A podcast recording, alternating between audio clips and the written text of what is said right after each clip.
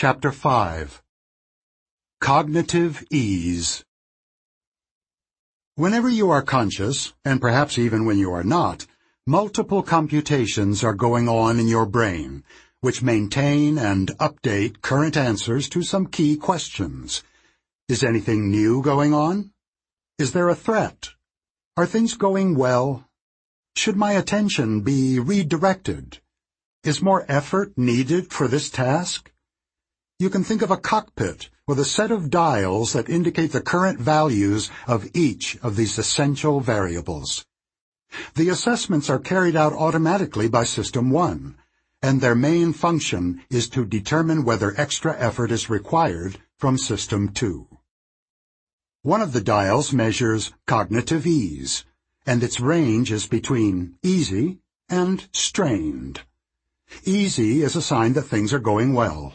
No threats, no major news, no need to redirect attention or mobilize effort. Strained indicates that a problem exists, which will require increased mobilization of System 2. Conversely, you experience cognitive strain. Cognitive strain is affected by both the current level of effort and the presence of unmet demands.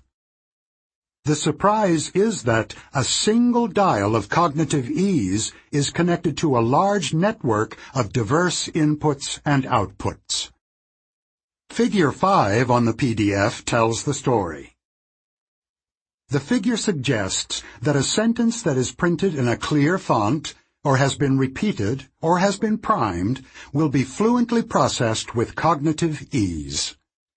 Hearing a speaker when you are in a good mood, or even when you have a pencil stuck crosswise in your mouth to make you smile, also induces cognitive ease. Conversely, you experience cognitive strain when you read instructions in a poor font, or in faint colors, or worded in complicated language, or when you are in a bad mood, and even when you frown. The various causes of ease or strain have interchangeable effects. When you are in a state of cognitive ease, you are probably in a good mood, like what you see, believe what you hear, trust your intuitions, and feel that the current situation is comfortably familiar. You are also likely to be relatively casual and superficial in your thinking. When you feel strained, you are more likely to be vigilant and suspicious, invest more effort in what you are doing, feel less comfortable, and make fewer errors, but you also are less intuitive and less creative than usual. Illusions of Remembering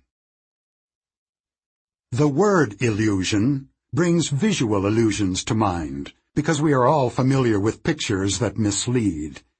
But vision is not the only domain of illusions. Memory is also susceptible to them, as is thinking more generally. David Stenbill, Monica Bigoutsky, Shanna Tirana. I just made up these names. If you encounter any of them within the next few minutes, you are likely to remember where you saw them.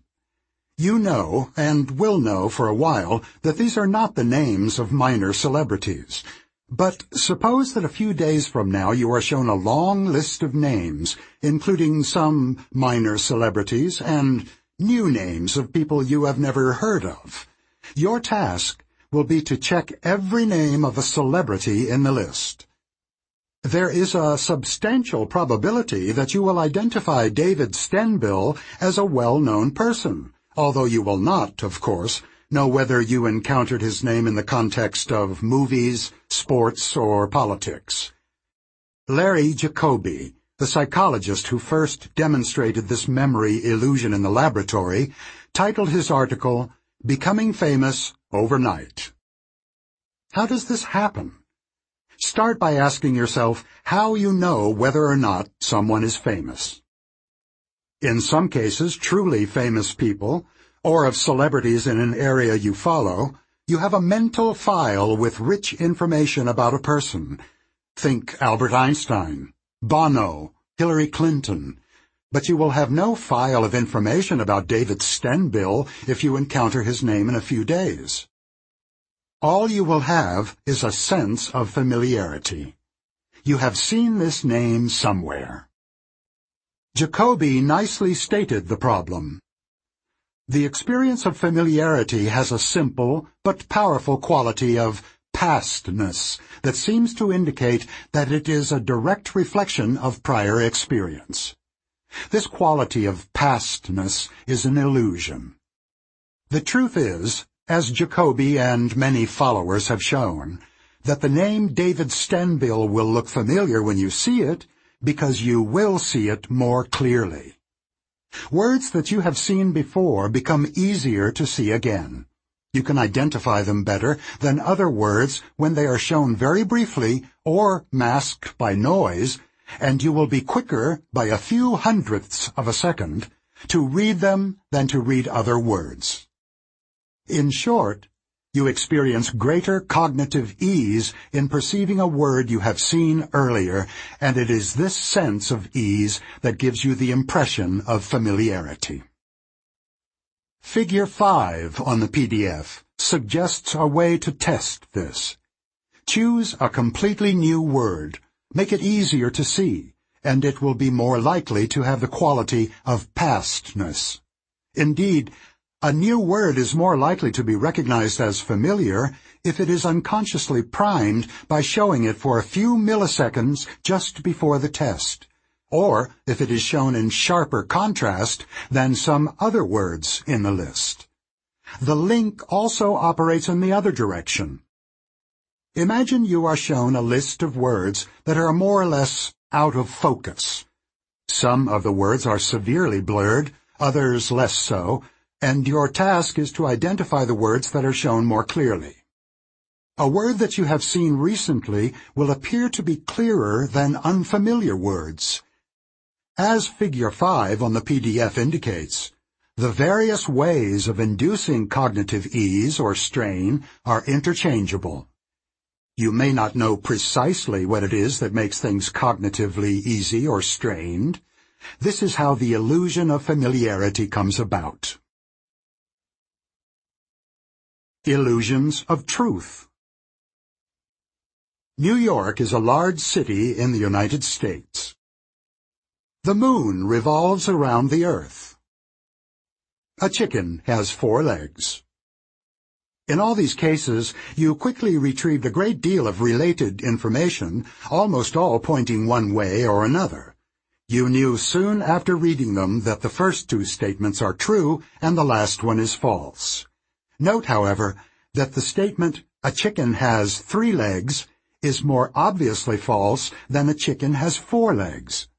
Your associative machinery slows the judgment of the latter sentence by delivering the fact that many animals have four legs, and perhaps also that supermarkets often sell chicken legs in packages of four.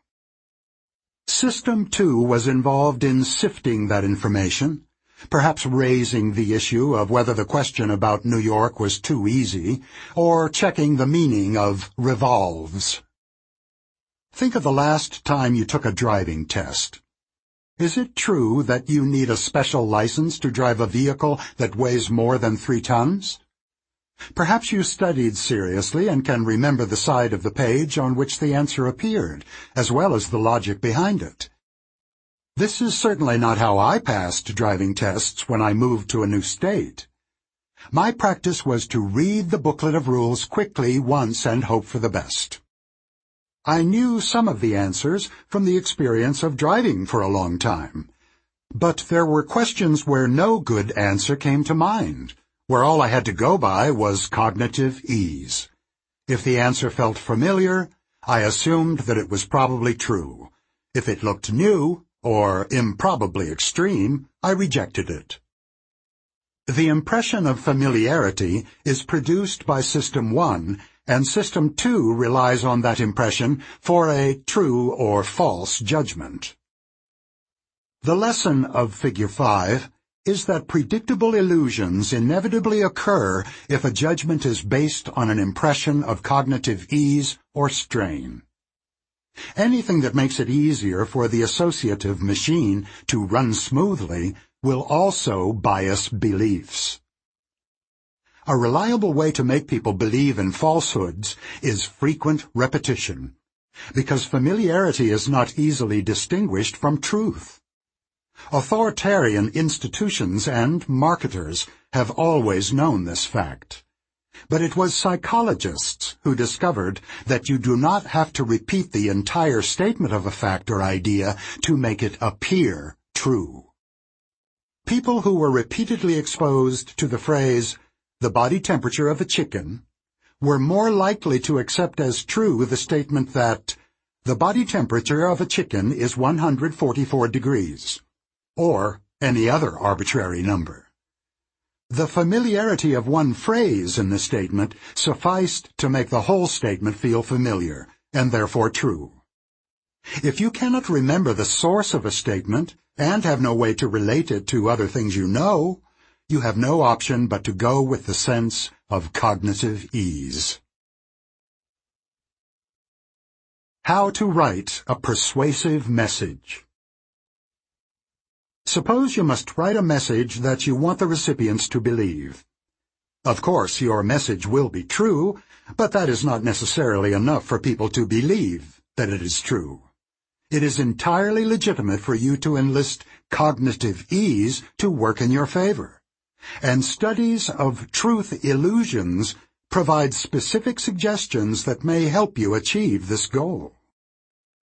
The general principle is that anything you can do to reduce cognitive strain will help. So you should first maximize legibility.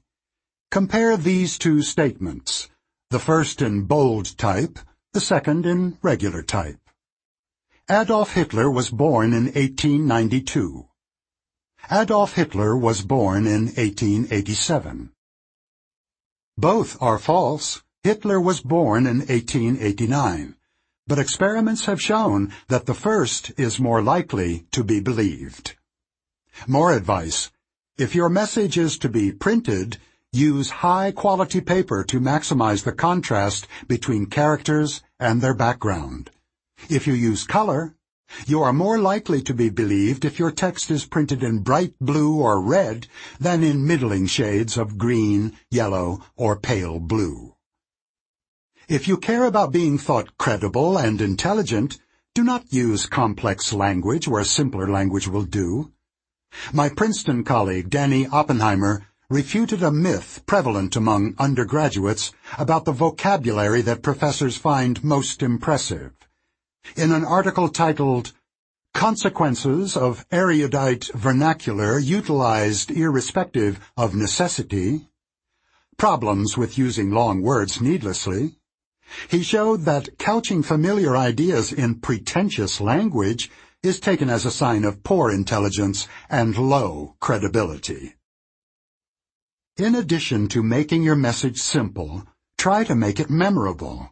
Put your ideas in verse, if you can. They will be more likely to be taken as truth. Participants in a much-cited experiment read dozens of unfamiliar aphorisms such as, Woes unite foes. Little strokes will tumble great oaks. A fault confessed is half redressed. Other students read some of the same proverbs transformed into non-rhyming versions. Woes unite enemies. Little strokes will tumble great trees. A fault admitted is half redressed. The aphorisms were judged more insightful when they rhymed than when they did not. Finally, if you quote a source, choose one with a name that is easy to pronounce. Participants in an experiment were asked to evaluate the prospects of fictitious Turkish companies on the basis of reports from two brokerage firms. For each stock, one of the reports came from an easily pronounced name. For example, Artan, and the other report came from a firm with an unfortunate name. For example, Taahhut. The reports sometimes disagreed. The best procedure for the observers would have been to average the two reports, but this is not what they did. They gave much more weight to the report from Artan than to the report from Taahhut. Remember that System 2 is lazy, and that mental effort is aversive. If possible, the recipients of your message want to stay away from anything that reminds them of effort, including a source with a complicated name. All this is very good advice, but we should not get carried away. High-quality paper, bright colors, and rhyming or simple language will not be much help if your message is obviously nonsensical, or if it contradicts facts that your audience knows to be true. The psychologists who do these experiments do not believe that people are stupid or infinitely gullible. What psychologists do believe is that all of us live much of our life guided by the impressions of System 1, and we often do not know the source of these impressions. How do you know that a statement is true? If it is strongly linked by logic or association to other beliefs or preferences you hold, or comes from a source you trust and like, you will feel a sense of cognitive ease. The trouble is that there may be other causes for your feeling of ease, including the quality of the font and the appealing rhythm of the prose, and you have no simple way of tracing your feelings to their source. This is the message of Figure 5. The sense of ease or strain has multiple causes, and it is difficult to tease them apart. Difficult, but not impossible. People can overcome some of the superficial factors that produce illusions of truth when strongly motivated to do so. On most occasions, however, the lazy System 2 will adopt the suggestions of System 1 and march on.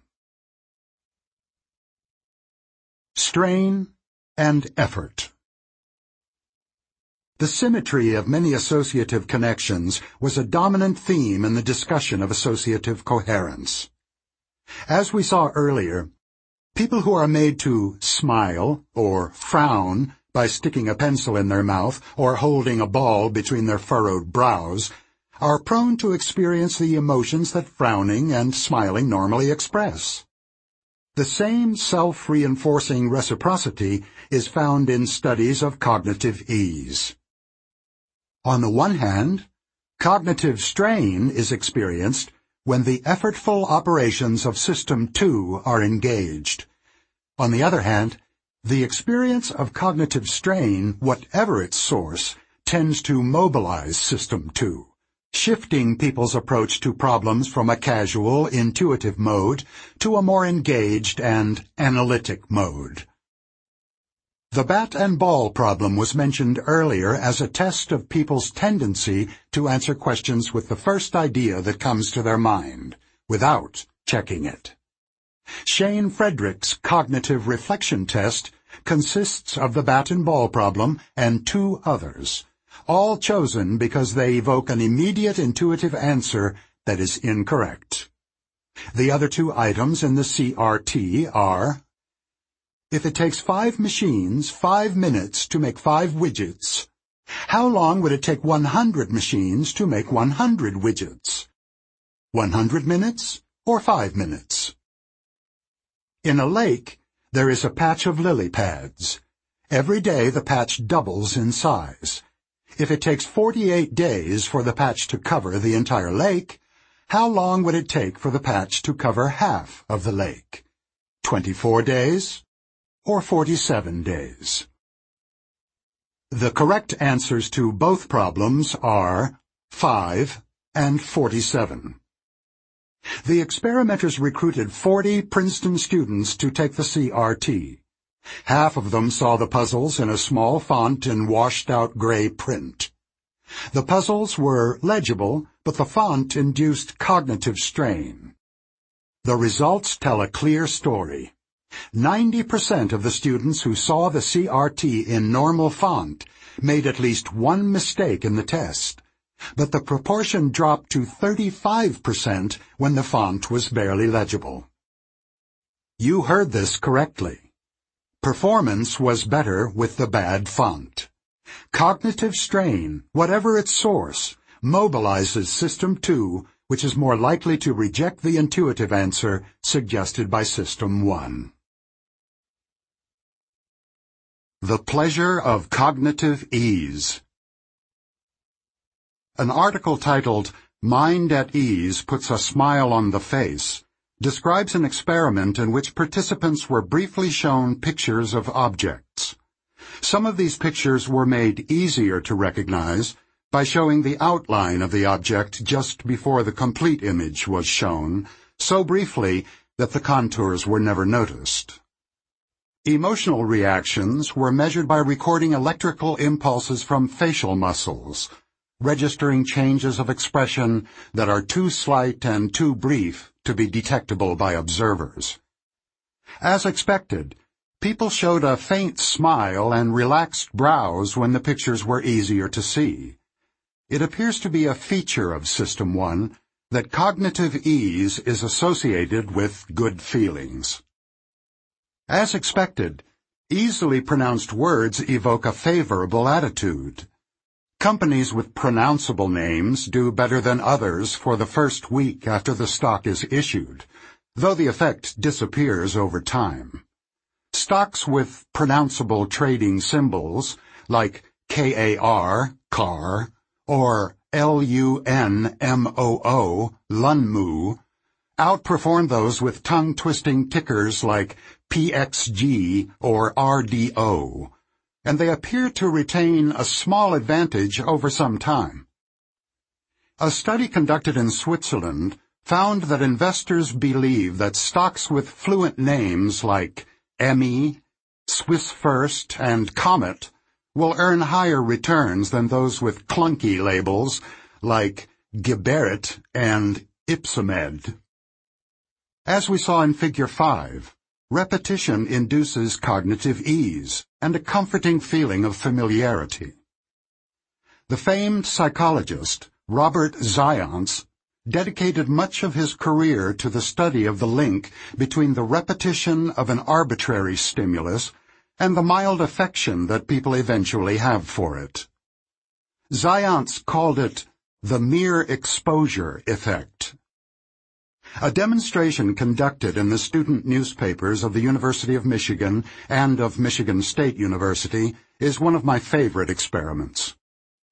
For a period of some weeks, an ad-like box appeared on the front page of the paper, which contained one of the following Turkish or Turkish-sounding words, Kadurga, Sarıçık, Biwanyi, Nansoma, and Iktitaf. The frequency with which the words were repeated varied. One of the words was shown only once, the others appeared on two, five, ten, or twenty-five separate occasions. The words that were presented most often in one of the university papers were the least frequent in the other. No explanation was offered, and the reader's queries were answered by the statement that the purchaser of the display wished for anonymity. When the mysterious series of ads ended, the investigators sent questionnaires to the university communities asking for impressions of whether each of the words means something good or something bad. The results were spectacular. The words that were presented more frequently were rated much more favorably than the words that had been shown only once or twice.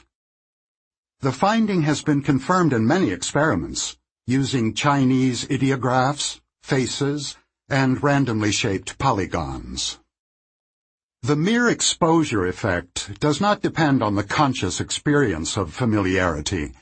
In fact, the effect does not depend on consciousness at all. It occurs even when the repeated words or pictures are shown so quickly that the observers never become aware of having seen them they still end up liking the words or pictures that were presented more frequently. As should be clear by now, System 1 can respond to impressions of events of which System 2 is unaware. Indeed, the mere exposure effect is actually stronger for stimuli that the individual never consciously sees. Zajonc argued that the effect of repetition on liking is a profoundly important biological fact, and that it extends to all animals. To survive in a frequently dangerous world, An organism should react cautiously to a novel stimulus, with withdrawal and fear. Survival prospects are poor for an animal that is not suspicious of novelty. However, it is also adaptive for the initial caution to fade if the stimulus is actually safe. The mere exposure effect occurs, Zajonc claimed, because the repeated exposure of a stimulus is followed by nothing bad. Such a stimulus will eventually become a safety signal, and safety is good. Obviously, this argument is not restricted to humans. To make that point, one of Zajonc's associates exposed two sets of fertile chicken eggs to different tones. After they hatched, the chicks consistently emitted fewer distress calls when exposed to the tone they had heard while inhabiting the shell. Zajonc offered an eloquent summary of his program of research. The consequences of repeated exposures benefit the organism in its relations to the immediate animate and inanimate environment. They allow the organism to distinguish objects and habitats that are safe from those that are not, and they are the most primitive basis of social attachments. Therefore, they form the basis for social organization and cohesion, the basic sources of psychological and social stability. The link between positive emotion and cognitive ease in System 1 has a long evolutionary history. Ease mood, and intuition. Around 1960, a young psychologist named Sarnoff Mednick thought he had identified the essence of creativity. His idea was as simple as it was powerful. Creativity is associative memory that works exceptionally well. He made up a test called the Remote Association Test, RAT which is still often used in studies of creativity. For an easy example, consider the following three words. Cottage, Swiss, cake. Can you think of a word that is associated with all three? You probably worked out that the answer is cheese. Now try this. Dive, light, rocket. This problem is much harder, but it has a unique correct answer which every speaker of English recognizes, although less than 20% of a sample of students found it within 15 seconds. The answer is sky. Of course, not every triad of words has a solution. For example, the words dream, ball, book do not have a shared association that everyone will recognize as valid. Several teams of German psychologists that have studied the rat in recent years have come up with remarkable discoveries about cognitive ease. One of the teams raised two questions. Can people feel that a triad of words has a solution before they know what the solution is? How does mood influence performance in this task? To find out, they first made some of their subjects happy and others sad by asking them to think for several minutes about happy or sad episodes in their lives. Then they presented these subjects with a series of triads, half of them linked, such as dive, light, rocket, and half unlinked, such as dream, ball, book and instructed them to press one of two keys very quickly to indicate their guess about whether the triad was linked. The time allowed for this guess, two seconds, was much too short for the actual solution to come to anyone's mind. The first surprise is that people's guesses are much more accurate than they would be by chance. I find this astonishing. A sense of cognitive ease is apparently generated by a very faint signal from the associative machine which knows that the three words are coherent, share an association, long before the association is retrieved. The role of cognitive ease in the judgment was confirmed experimentally by another German team. Manipulations that increase cognitive ease. Priming, a clear font, pre-exposing words, all increase the tendency to see the words as linked. Another remarkable discovery is the powerful effect of mood on this intuitive performance. The experimenters computed an intuition index to measure accuracy. They found that putting the participants in a good mood before the test by having them think happy thoughts more than doubled accuracy. An even more striking result is that unhappy subjects were completely incapable of performing the intuitive task accurately. Their guesses were no better than random. Mood evidently affects the operation of System 1. When we are uncomfortable and unhappy, we lose touch with our intuition.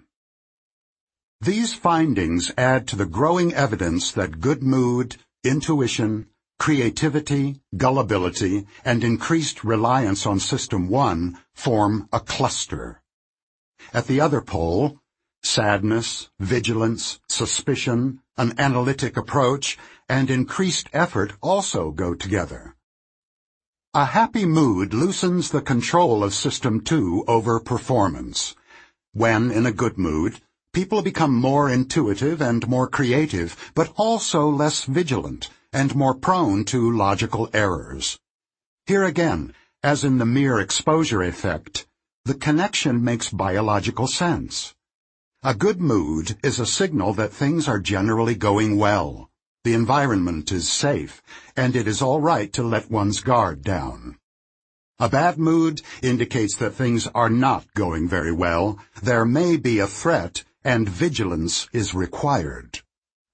Cognitive ease is both a cause and a consequence of a pleasant feeling. The remote association test has more to tell us about the link between cognitive ease and positive affect briefly consider two triads of words. Sleep, mail, switch. Salt, deep, foam. You could not know it, of course, but measurements of electrical activity in the muscles of your face would probably have shown a slight smile when you read the second triad, which is coherent. Sea is the solution, this smiling reaction to coherence appears in subjects who are told nothing about common associates. They are merely shown a vertically arranged triad of words and instructed to press the spacebar after they have read it. The impression of cognitive ease that comes with the presentation of a coherent triad appears to be mildly pleasurable in itself. The evidence that we have about good feelings, cognitive ease, and the intuition of coherence is, as scientists say, correlational, but not necessarily causal. Cognitive ease and smiling occur together, but do the good feelings actually lead to intuitions of coherence? Yes, they do. The proof comes from a clever experimental approach that has become increasingly popular. Some participants were given a cover story that provided an alternative interpretation for their good feeling. They were told about music played in their earphones that previous research showed that this music influences the emotional reactions of individuals. This story completely eliminates the intuition of coherence. The finding shows that the brief emotional response that follows the presentation of a triad of words, pleasant if the triad is coherent, unpleasant otherwise, is actually the basis of judgments of coherence. There is nothing here that System 1 cannot do. Emotional changes are now expected, and because they are unsurprising, they are not linked causally to the words. This is as good as psychological research ever gets, in its combination of experimental techniques and in its results, which are both robust and extremely surprising. We have learned a great deal about the automatic workings of System 1 in the last decades. Much of what we now know would have sounded like science fiction 30 or 40 years ago. It was beyond imagining that bad font influences judgments of truth and improves cognitive performance, or that an emotional response to the cognitive ease of a triad of words mediates impressions of coherence. Psychology has come a long way. Speaking of cognitive ease. Let's not dismiss their business plan just because the font makes it hard to read. We must be inclined to believe it because it has been repeated so often. But let's think it through again. Familiarity breeds liking. This is a mere exposure effect.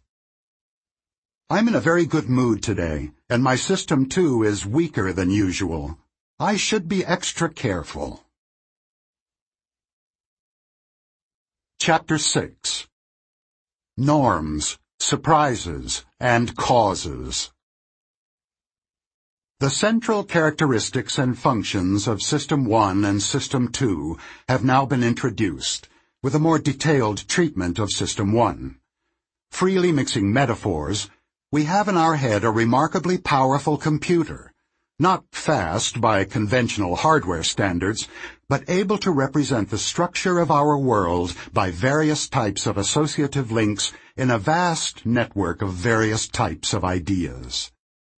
The spreading of activation in the associative machine is automatic, but we, System 2, have some ability to control the search of memory and also to program it so that the detection of an event in the environment can attract attention. We next go into more detail of the wonders and limitation of what System 1 can do. Assessing Normality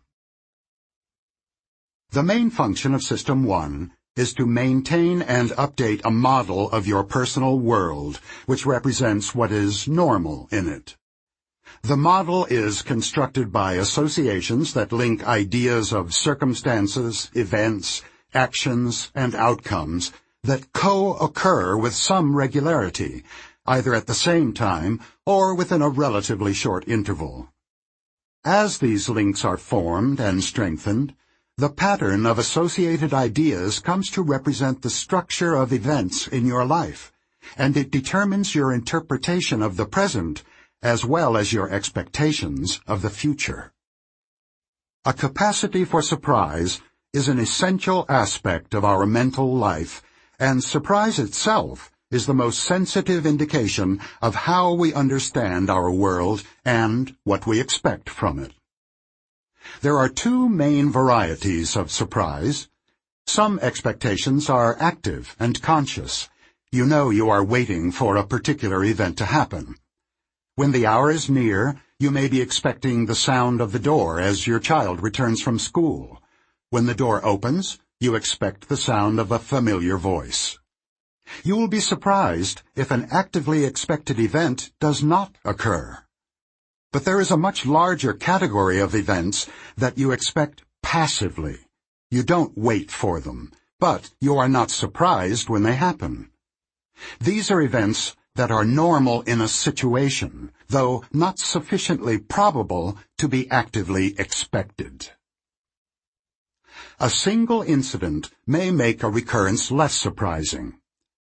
Some years ago, my wife and I were vacationing in a small island resort on the Great Barrier Reef. There are only 40 guest rooms on the island. When we came to dinner, we were surprised to meet an acquaintance, a psychologist named John. We greeted each other warmly and commented on the coincidence. John left the resort the next day. About two weeks later, we were in a theater in London. A latecomer sat next to me after the lights went down. When the lights came up for the intermission, I saw that my neighbor was John. My wife and I commented later that we were simultaneously conscious of two facts. First, this was a more remarkable coincidence than the first meeting. Second, we were distinctly less surprised to meet John on the second occasion than we had been on the first. Evidently, The first meeting had somehow changed the idea of John in our minds. He was now the psychologist who shows up when we travel abroad. We, System 2, knew this was a ludicrous idea, but our System 1 had made it seem almost normal to meet John in strange places. We would have experienced much more surprise if we had met any acquaintance other than John in the next seat of a London theatre. By any measure of probability, meeting John in the theatre was much less likely than meeting any one of our hundreds of acquaintances, yet meeting John seemed more normal. Under some conditions, passive expectations quickly turn active, as we found in another coincidence. On a Sunday evening some years ago, we were driving from New York City to Princeton, as we had been doing every week for a long time.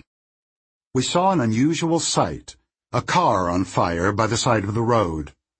When we reached the same stretch of road the following Sunday, another car was burning there. Here again, we found that we were distinctly less surprised on the second occasion than we had been on the first. This was now the place where cars catch fire. Because the circumstances of the recurrence were the same, the second incident was sufficient to create an active expectation.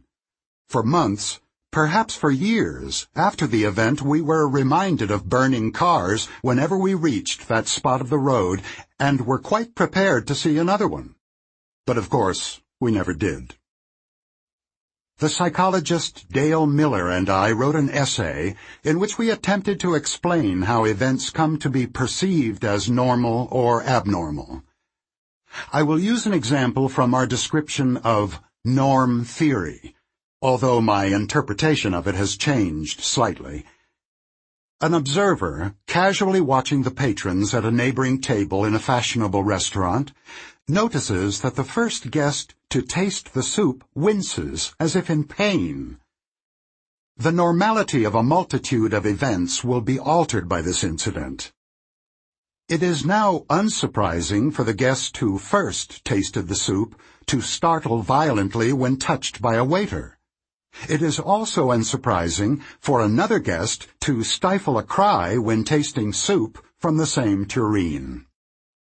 These events, and many others, appear more normal than they would have otherwise, but not necessarily because they confirm advance expectations. Rather, they appear normal because they recruit the original episode, retrieve it from memory, and are interpreted in conjunction with it. Imagine yourself the observer at the restaurant. You are surprised by the first guest's unusual reaction to the soup, and surprised again by the startled response to the waiter's touch.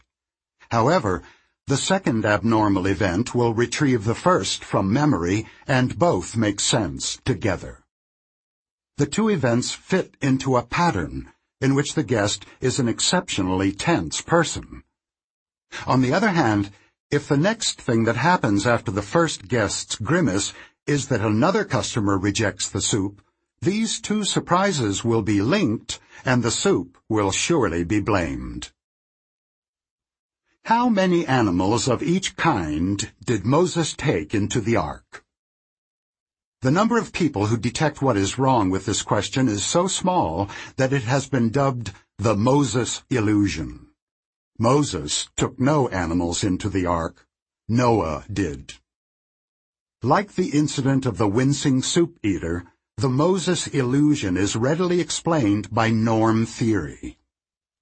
The idea of animals going into the ark sets up a biblical context, and Moses is not abnormal in that context. You did not positively expect him, but the mention of his name is not surprising. It also helps that Moses and Noah have the same vowel sound and the same number of syllables. As with the triads that produce cognitive ease, you unconsciously detect associative coherence between Moses and Ark, and so quickly accept the question. Replace Moses with George W. Bush in this sentence, and you will have a poor political joke, but no illusion. When something cement does not fit into the current context of activated ideas, the system detects an abnormality, as you just experienced. You had no particular idea of what was coming after something, but you knew when the word cement came that it was abnormal in that sentence. Studies of brain responses have shown that violations of normality are detected with astonishing speed and subtlety. In a recent experiment, people heard the sentence, Earth revolves around the trouble every year. A distinctive pattern was detected in brain activity, starting within two-tenths of a second of the onset of the odd word. Even more remarkable, the same brain response occurs at the same speed when a male voice says, I believe I am pregnant because I feel sick every morning. Or when an upper-class voice says, I have a large tattoo on my back. A vast amount of world knowledge must instantly be brought to bear for the incongruity to be recognized. The voice must be identified as upper-class English and confronted with the generalization that large tattoos are uncommon in the upper class. We are able to communicate with each other because our knowledge of the world and our use of words are largely shared. When I mention a table, without specifying further, you understand that I mean a normal table. You know with certainty that its surface is approximately level and that it has far fewer than 25 legs. We have norms for a vast number of categories, and these norms provide the background for the immediate detection of anomalies such as pregnant men and tattooed aristocrats. To appreciate the role of norms in communication, consider the sentence, The large mouse climbed over the trunk of the very small elephant. I can count on your having norms for the size of mice and elephants that are not too far from mine. The norms specify a typical or average size for these animals, and they also contain information about the range or variability within the category. It is highly unlikely that either of us got the image in our mind's eye of a mouse larger than an elephant striding over an elephant smaller than a mouse. Instead, we each separately but jointly visualized a mouse smaller than a shoe clambering over an elephant larger than a sofa. System 1, which understands language, has access to norms of categories which specify the range of plausible values as well as the most typical cases. Seeing Causes and Intentions Fred's parents arrived late. The caterers were expected soon. Fred was angry. You know why Fred was angry, and it is not because the caterers were expected soon. In your network of associations, anger and lack of punctuality are linked as an effect and its possible cause, but there is no such link between anger and the idea of expecting caterers. A coherent story was instantly constructed as you read. You immediately knew the cause of Fred's anger. Finding such causal connections is part of understanding a story and is an automatic operation of System 1. System 2, your conscious self, was offered the causal interpretation and accepted it. A story in Nassim Taleb's The Black Swan illustrates this automatic search for causality. He reports that bond prices initially rose on the day of Saddam Hussein's capture in his hiding place in Iraq. Investors were apparently seeking safer assets that morning, and the Bloomberg News Service flashed this headline, U.S. Treasuries rise. Hussein capture may not curb terrorism. Half an hour later, bond prices fell back, and the revised headline read, U.S. Treasuries fall. Hussein capture boosts allure of risky assets. Obviously, Hussein's capture was the major event of the day, and because of the way the automatic search for causes shapes our thinking, That event was destined to be the explanation of whatever happened in the market on that day. The two headlines looked superficially like explanations of what happened in the market, but a statement that can explain two contradictory outcomes explains nothing at all. In fact, all the headlines do is satisfy our need for coherence. A large event is supposed to have consequences, and consequences need causes to explain them. We have limited information about what happened on a day, and System 1 is adept at finding a coherent causal story that links the fragments of knowledge at its disposal. Listen to this sentence. After spending a day exploring beautiful sights in the crowded streets of New York, Jane discovered that her wallet was missing. When people who had read this brief story, along with many others, were given a surprise recall test, the word pickpocket was more strongly associated with the story than the word sights, even though the latter was actually in the sentence while the former was not. The rules of associative coherence tell us what happened. The event of a lost wallet could evoke many different causes. The wallet slipped out of a pocket, was left in a restaurant, etc. However, when the ideas of lost wallet, New York, and crowds are juxtaposed, they jointly evoke the explanation that a pickpocket caused the loss.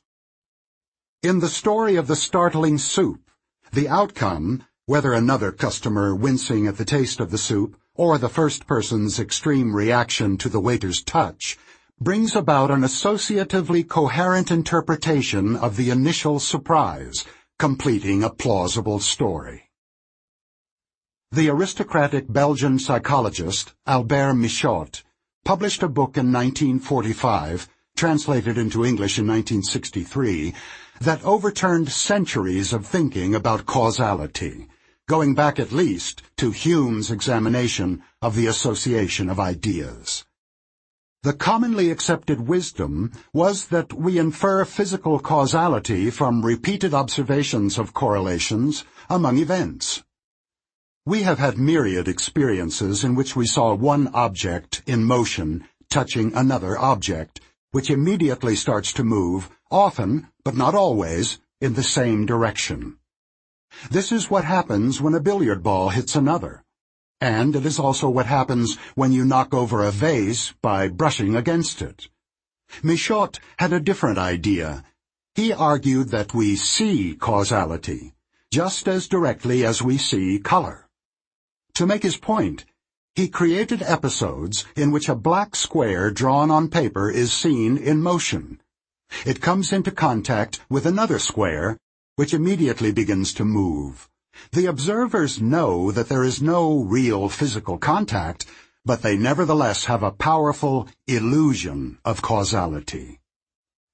If the second object starts moving instantly, they describe it as having been launched by the first. Experiments have shown that six-month-old infants see the sequence of events as a cause-effect scenario, and they indicate surprise when the sequence is altered. We are evidently ready from birth to have impressions of causality, which do not depend on reasoning about patterns of causation. They are products of System 1. In 1944, at about the same time as Michotte published his demonstrations of physical causality, the psychologists Fritz Heider and Marianne Simmel used a method similar to Michotte's to demonstrate the perception of intentional causality. They made a film which lasts all of one minute and forty seconds in which you see a large triangle, a small triangle, and a circle moving around a shape that looks like a schematic view of a house with an open door. Viewers see an aggressive, large triangle bullying a smaller triangle, a terrified circle, the circle and the small triangle joining forces to defeat the bully. They also observe much interaction around a door and then an explosive finale. The perception of intention and emotion is irresistible. Only people afflicted by autism do not experience it. All this is entirely in your mind, of course. Your mind is ready and even eager to identify agents, assign them personality traits and specific intentions, and view their actions as expressing individual propensities. Here again, the evidence is that we are born prepared to make intentional attributions. Infants under one year old identify bullies and victims and expect a pursuer to follow the most direct path in attempting to catch whatever it is chasing. The experience of freely willed action is quite separate from physical causality. Although it is your hand that picks up the salt, you do not think of the event in terms of a chain of physical causation. You experience it as caused by a decision that a disembodied you made, because you wanted to add salt to your food. Many people find it natural to describe their soul as the source and the cause of their actions. The psychologist Paul Bloom, writing in The Atlantic in 2005, presented the provocative claim that our inborn readiness to separate physical and intentional causality explains the near universality of religious beliefs. He observes that we perceive the world of objects as essentially separate from the world of minds, making it possible for us to envision soulless bodies and bodiless souls. The two modes of causation that we are set to perceive make it natural for us to accept the two central beliefs of many religions. An immaterial divinity is the ultimate cause of the physical world, and immortal souls temporarily control our bodies while we live and leave them behind as we die. In Bloom's view, the two concepts of causality were shaped separately by evolutionary forces, building the origins of religion into the structure of System 1. The prominence of causal intuitions is a recurrent theme in this book because people are prone to apply causal thinking inappropriately to situations that require statistical reasoning. Statistical thinking derives conclusions about individual cases from properties of categories and ensembles.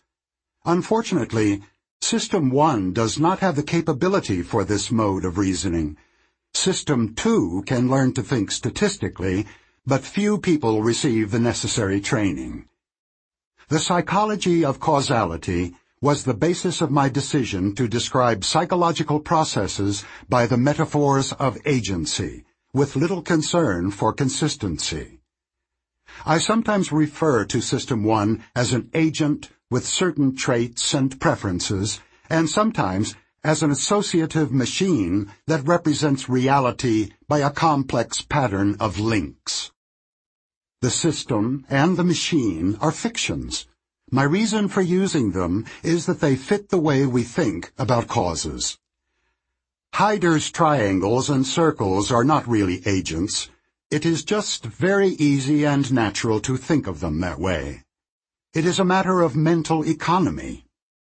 I assume that you, like me, find it easier to think about the mind if we describe what happens in terms of traits and intentions, the two systems, and sometimes in terms of mechanical regularities, the associative machine. I do not intend to convince you that the systems are real, any more than Heider intended you to believe that the large triangle is really a bully. Speaking of norms and causes. When the second applicant also turned out to be an old friend of mine, I wasn't quite as surprised. Very little repetition is needed for a new experience to feel normal. When we survey the reaction to these products, let's make sure we don't focus exclusively on the average. We should consider the entire range of normal reactions. She can't accept that she was just unlucky. She needs a causal story she will end up thinking that someone intentionally sabotaged her work. Chapter 7 A machine for jumping to conclusions. The great comedian Danny Kaye had a line that has stayed with me since my adolescence. Speaking of a woman he dislikes, he says, Her favorite position is beside herself, and her favorite sport is jumping to conclusions. The line came up, I remember, in the initial conversation with Amos Tversky about the rationality of statistical intuitions, and now I believe it offers an apt description of how System 1 functions. Jumping to conclusions is efficient if the conclusions are likely to be correct and the costs of an occasional mistake acceptable, and if the jump saves much time and effort. Jumping to conclusions is risky when the situation is unfamiliar, the stakes are high, and there is time to collect more information. These are the circumstances in which intuitive errors are probable, which may be prevented by a deliberate intervention of System 2. Neglect of ambiguity and suppression of doubt. See Figure 6 on the PDF. On the left, you see ABC. In the center, Anne approached the bank. On the right, 12, 13, 14. What do the three exhibits in Figure 6 have in common? The answer is that all are ambiguous. You almost certainly read the display on the left as ABC, and the one on the right as 12, 13, 14, but the middle items in both displays are identical. You could just as well have read them as A13C or 12B14, but you did not. Why not? The same shape is read as a letter in a context of letters and as a number in a context of numbers. The entire context helps determine the interpretation of each element. The shape is ambiguous but you jump to a conclusion about its identity and do not become aware of the ambiguity that was resolved. As for Anne, you probably imagined a woman with money on her mind, walking toward a building with tellers and secure vaults. But this plausible interpretation is not the only possible one. The sentence is ambiguous. If an earlier sentence had been, They were floating gently down the river, you would have imagined an altogether different scene. When you have just been thinking of a river, the word bank is not associated with money. In the absence of an explicit context, System 1 automatically supplied a context of its own. We know that it is System 1 because you were not aware of the choice or of the possibility of another interpretation.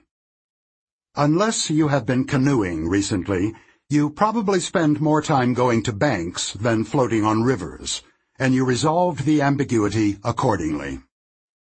When uncertain, System 1 bets on an answer, and the bets are guided by experience.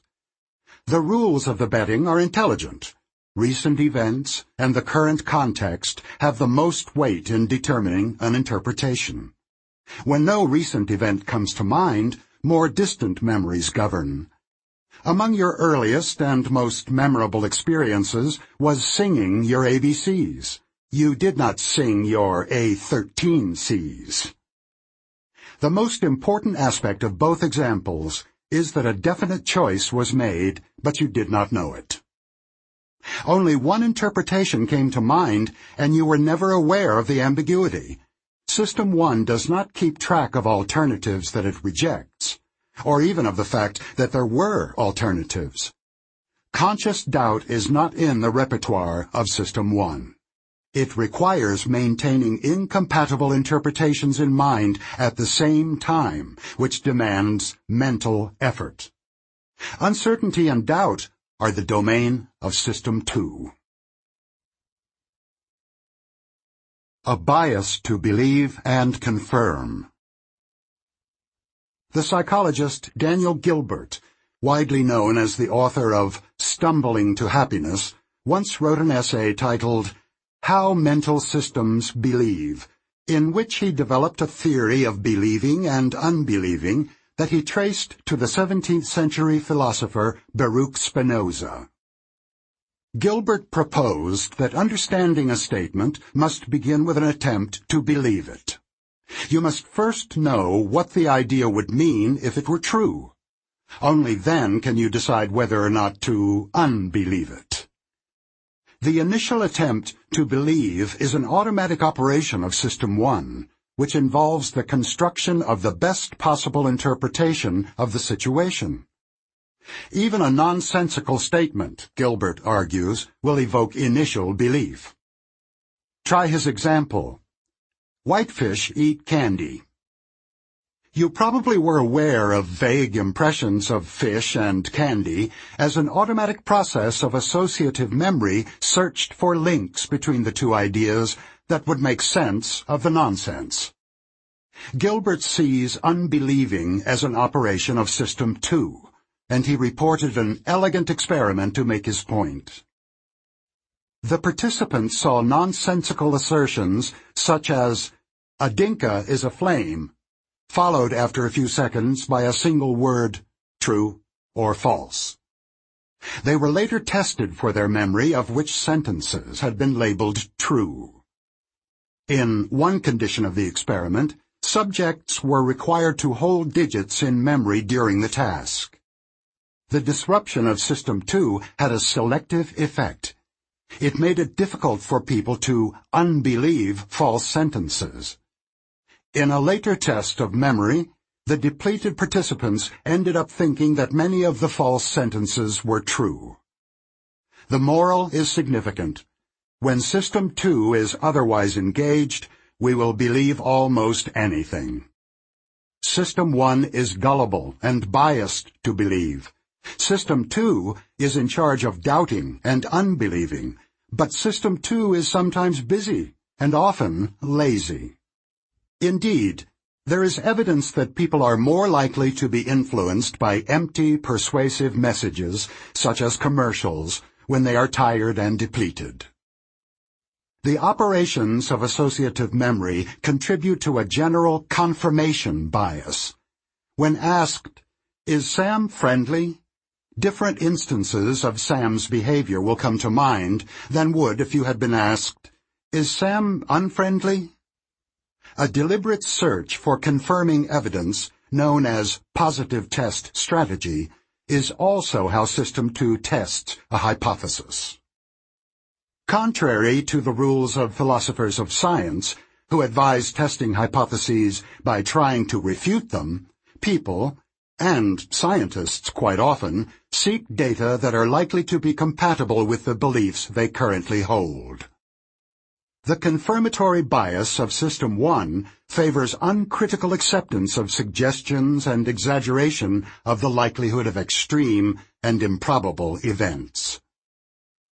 If you are asked about the probability of a tsunami hitting California within the next 30 years, the images that come to your mind are likely to be images of tsunamis in the manner Gilbert proposed for nonsense statements, such as, whitefish eat candy.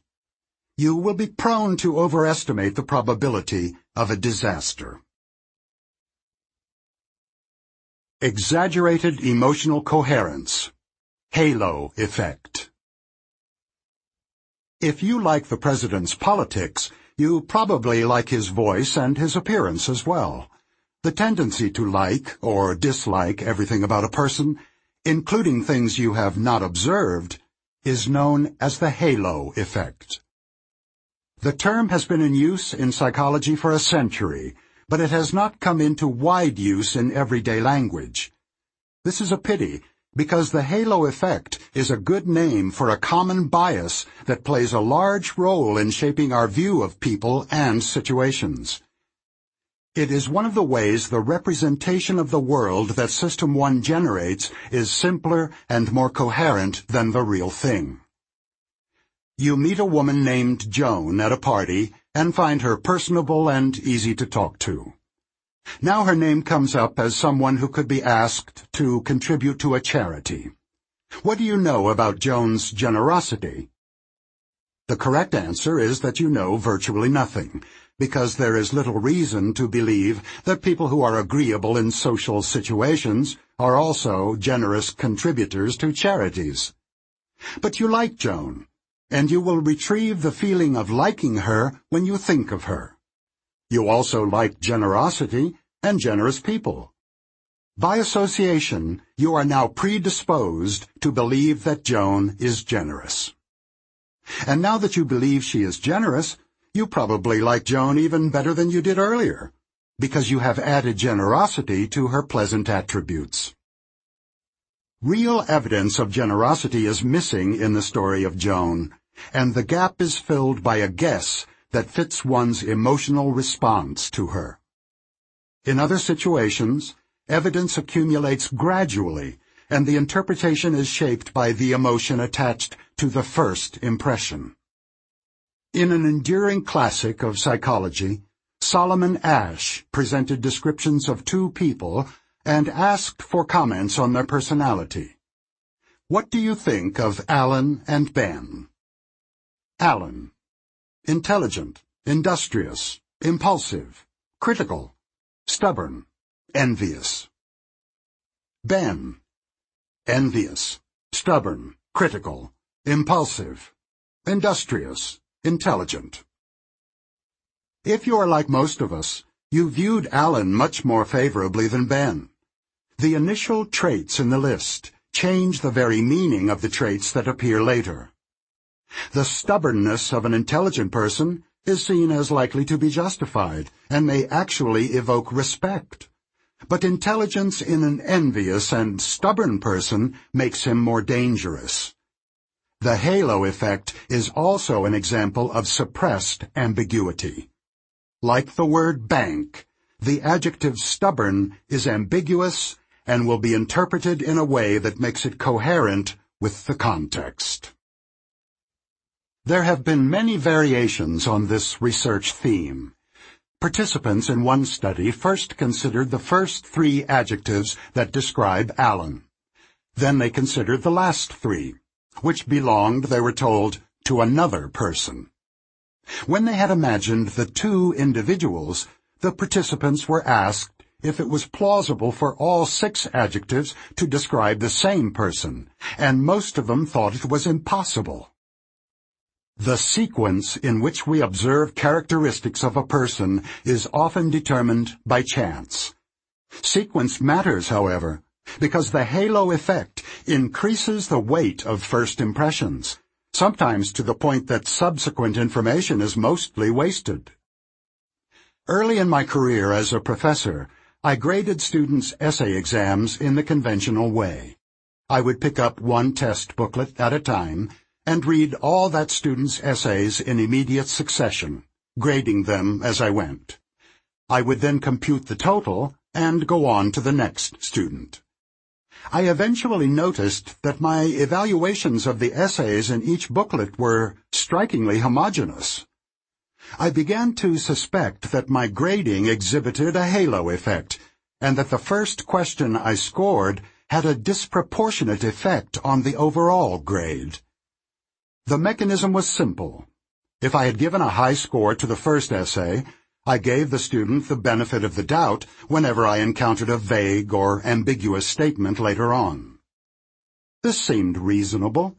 Surely a student who had done so well in the first essay would not make a foolish mistake in the second one. But there was a serious problem with my way of doing things. If a student had written two essays, one strong and one weak, I would end up with different final grades depending on which essay I read first. I had told the students that the two essays had equal weight, but that was not true. The first one had a much greater impact on the final grade than the second. This was unacceptable. I adopted a new procedure.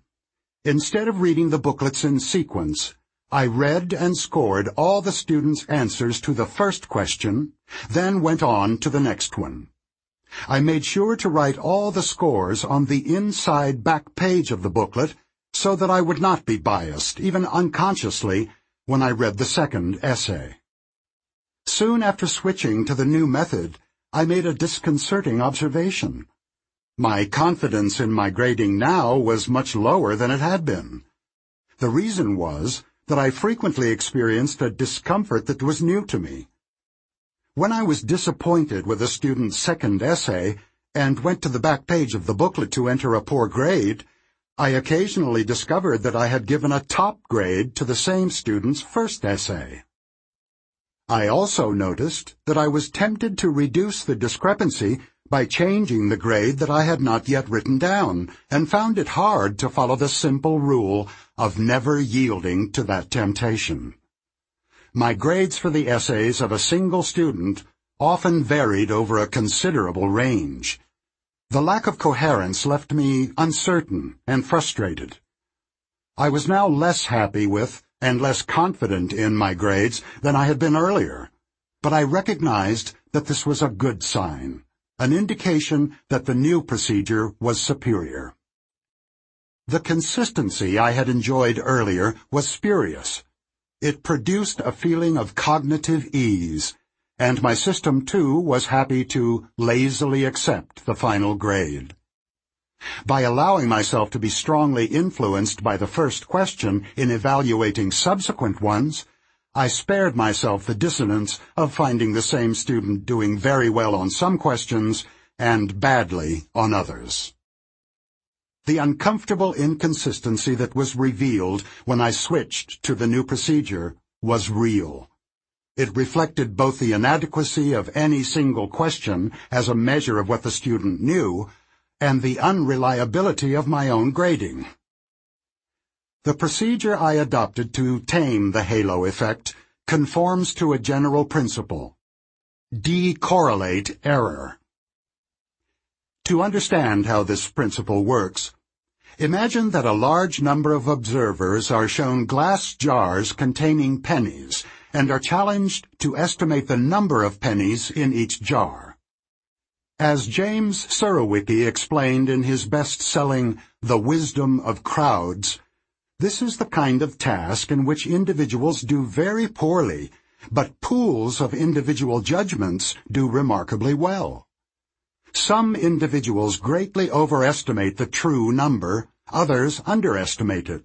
But when many judgments are averaged, the average tends to be quite accurate. The mechanism is straightforward. All individuals look at the same jar, and all their judgments have a common basis. On the other hand, the errors that individuals make are independent of the errors made by others, and, in the absence of a systematic bias, they tend to average to zero. However, the magic of error reduction works well only when the observations are independent and their errors uncorrelated. If the observers share a bias, the aggregation of judgments will not reduce it. Allowing the observers to influence each other effectively reduces the size of the sample, and with it, the precision of the group estimate. To derive the most useful information from multiple sources of evidence, you should always try to make these sources independent of each other. This rule is part of good police procedure.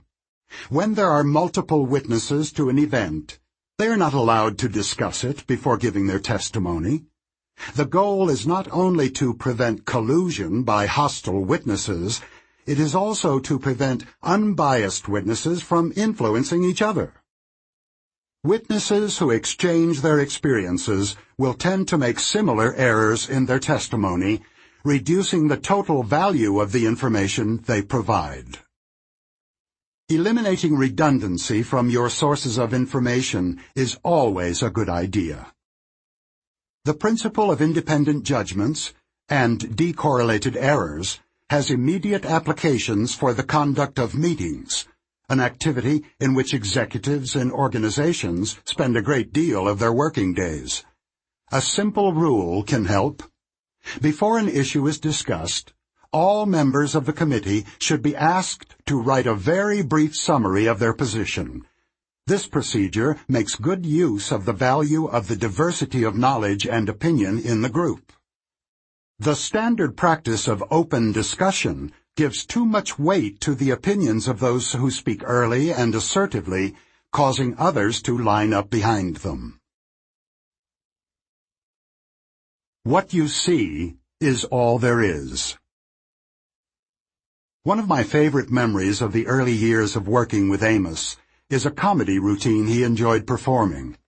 In a perfect impersonation of one of the professors with whom he had studied psychology as an undergraduate, Amos would growl in Hebrew marked by a thick German accent, You must never forget the primate of the is. What exactly his teacher had meant by that phrase never became clear to me, or to Amos, I believe, but Amos's jokes always made a point. He was reminded of the old phrase, and eventually I was too, whenever we encountered the remarkable asymmetry between the ways our mind treats information that is currently available and information we do not have. An essential design feature of the associative machine is that it represents only activated ideas. Information that is not retrieved, even unconsciously, from memory might as well not exist. System 1 excels at constructing the best possible story that incorporates ideas currently activated, but it does not, cannot allow for information it does not have. The measure of success for System 1 is the coherence of the story it manages to create. The amount and quality of the data on which the story is based are largely irrelevant. When information is scarce, which is a common occurrence, System 1 operates as a machine for jumping to conclusions. Consider the following. Will Mindik be a good leader? She is intelligent and strong. An answer quickly came to your mind, and it was yes. You picked the best answer based on the very limited information available, but you jumped the gun. What if the next two adjectives were corrupt and cruel? Take note of what you did not do as you briefly thought of Mindik as a leader. You did not start by asking, what would I need to know before I formed an opinion about the quality of someone's leadership? System 1 got to work on its own from the first adjective. Intelligent is good. Intelligent and strong is very good.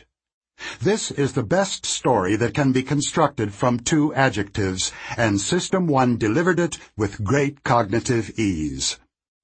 The story will be revised if new information comes in, such as Mindik is corrupt. But there is no waiting and no subjective discomfort and there also remains a bias favoring the first impression. The combination of a coherence-seeking System 1 with a lazy System 2 implies that System 2 will endorse many intuitive beliefs which closely reflect the impressions generated by System 1. Of course, System 2 also is capable of a more systematic and careful approach to evidence and of following a list of boxes that must be checked before making a decision. Think of buying a home when you deliberately seek information that you don't have. However, System 1 is expected to influence even the more careful decisions. Its input never ceases. Jumping to conclusions on the basis of limited evidence is so important to an understanding of intuitive thinking that it comes up so often in this book that I will use a cumbersome abbreviation for it. W-Y-S-I-A-T-I, which stands for What You See Is All There Is. System 1 is radically insensitive to both the quality and the quantity of the information that gives rise to impressions and intuitions. Amos, with two of his graduate students at Stanford, reported a study that bears directly on what you see is all there is by observing the reaction of people who are given one-sided evidence and know it. The participants were exposed to legal scenarios such as the following. On September 3rd, plaintiff David Thornton, a 43-year-old Union Field representative, was present in Thrifty Drugstore number 168, performing a routine union visit. Within ten minutes of his arrival, a store manager confronted him and told him he could no longer speak with the union employees on the floor of the store Instead, he would have to see them in a back room while they were on break. Such a request is allowed by the union contract with Thrifty Drug, but had never before been enforced. When Mr. Thornton objected, he was told that he had the choice of conforming to these requirements, leaving the store, or being arrested. At this point, Mr. Thornton indicated to the manager that he had always been allowed to speak to employees on the floor for as much as ten minutes, as long as no business was disrupted, and that he would rather be arrested than change the procedure of his routine visit. The manager then called the police and had Mr. Thornton handcuffed in the store for trespassing. After he was booked and put into a holding cell for a brief time, all charges were dropped. Mr. Thornton is suing Thrifty Drug for false arrest. In addition to this background material, which all participants read, different groups were exposed to presentations by the lawyers for the two parties. Naturally, the lawyer for the union organizer described the arrest as an intimidation attempt, while the lawyer for the store argued that having the talk in the store was disruptive and that the manager was acting properly. Some participants, like a jury, heard both sides. The lawyers added no useful information that you could not infer from the background story. The participants were fully aware of the setup, and those who heard only one side could easily have generated the argument for the other side.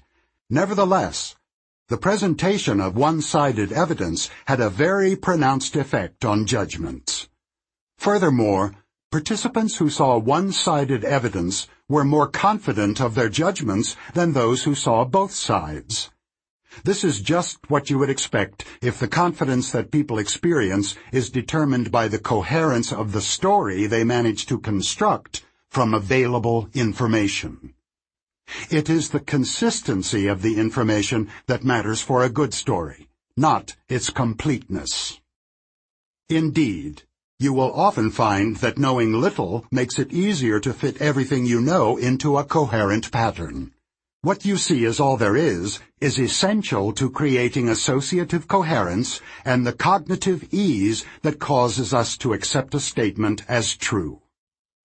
It explains why we can think fast and how we are able to make sense of partial information in a complex world. Much of the time, the coherent story we put together is close enough to reality to support reasonable action. However, I will also invoke what you see as all there is to help explain a long and diverse list of biases of judgment and choice, including the following, among many others. Overconfidence.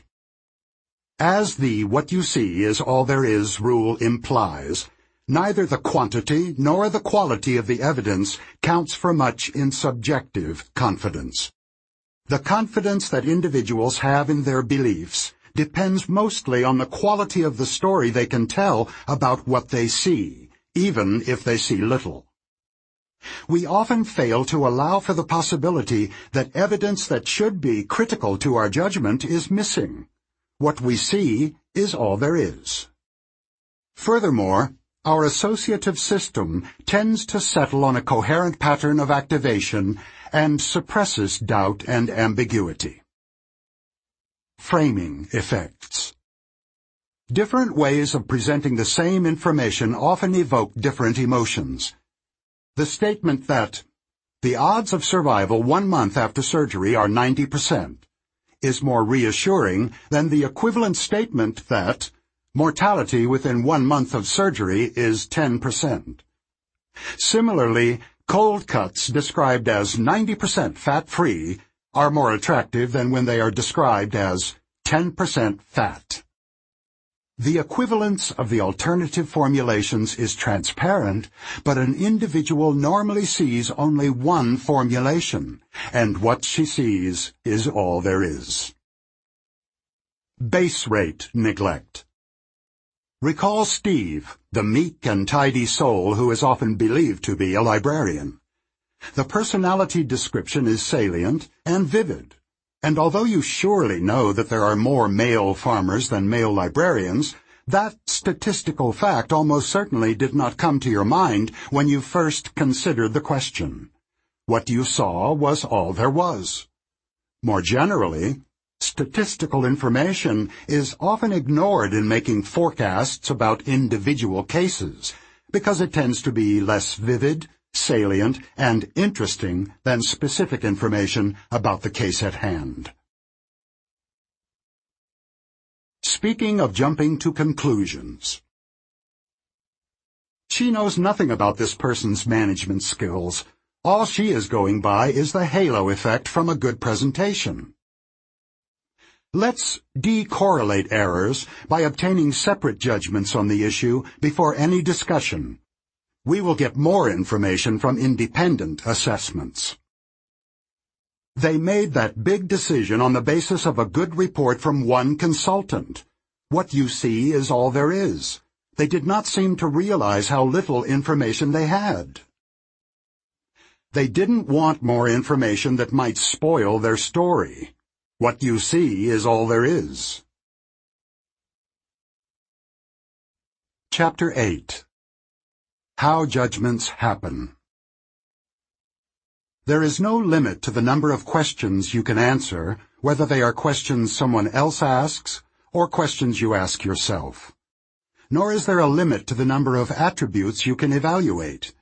You are capable of counting the number of capital letters on a page, comparing the height of the windows of your house to the one across the street, and assessing the political prospects of your senator on a scale from excellent to disastrous. The questions are addressed to System 2, which will direct attention and search memory to find the answers. System 2 receives questions or generates them. In either case, it directs attention and searches memory to find the answers. System 1 operates differently.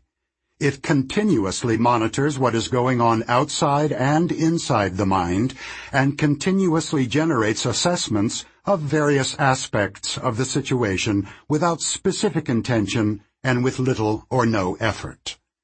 These basic assessments play an important role in intuitive judgment because they are easily substituted for more difficult questions.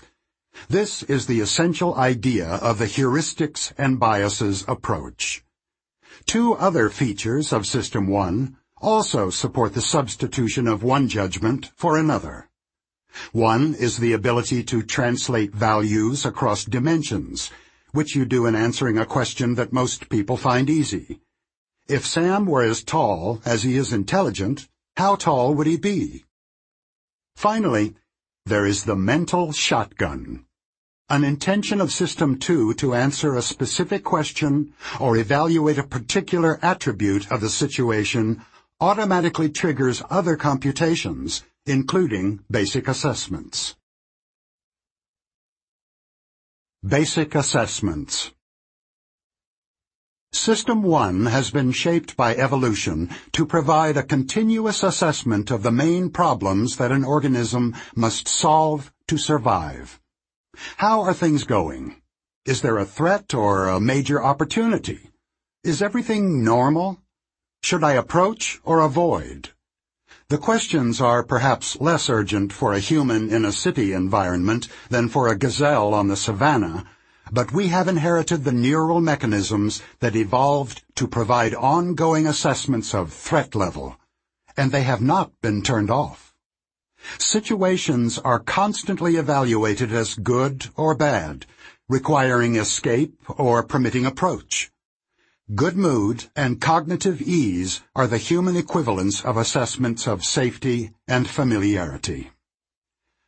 For a specific example of basic assessment, consider the ability to discriminate friend from foe at a glance. This contributes to one's chances of survival in a dangerous world, and such a specialized capability has indeed evolved. Alex Todorov, my colleague at Princeton, has explored the biological roots of the rapid judgments of how safe it is to interact with a stranger.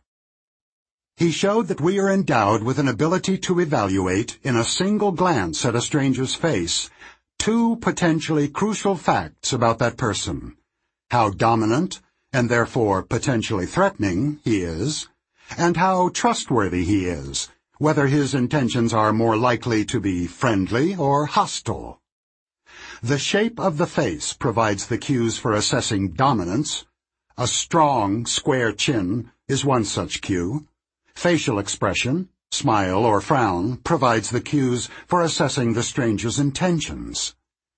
The combination of a square chin with a turned-down mouth may spell trouble. The accuracy of face reading is far from perfect. Round chins are not a reliable indicator of meekness, and smiles can, to some extent, be faked. Still, even an imperfect ability to assess strangers confers a survival advantage. This ancient mechanism is put to a novel use in the modern world. It has some influence on how people vote. Todorov showed his students pictures of men's faces, sometimes for as little as one-tenth of a second, and asked them to rate the faces on various attributes, including likability and competence. Observers agreed quite well on those ratings. The faces that Todorov showed were not a random set. They were campaign portraits of politicians competing for elective office. Todorov then compared the results of the electoral races to the ratings of competence that Princeton students had made, based on brief exposure to photographs and without any political context. In about 70% of the races for senator, congressman, and governor, the election winner was the candidate whose face had earned a higher rating of competence. This striking result was quickly confirmed in national elections in Finland, in zoning board elections in England, and in various electoral contests in Australia, Germany, and Mexico.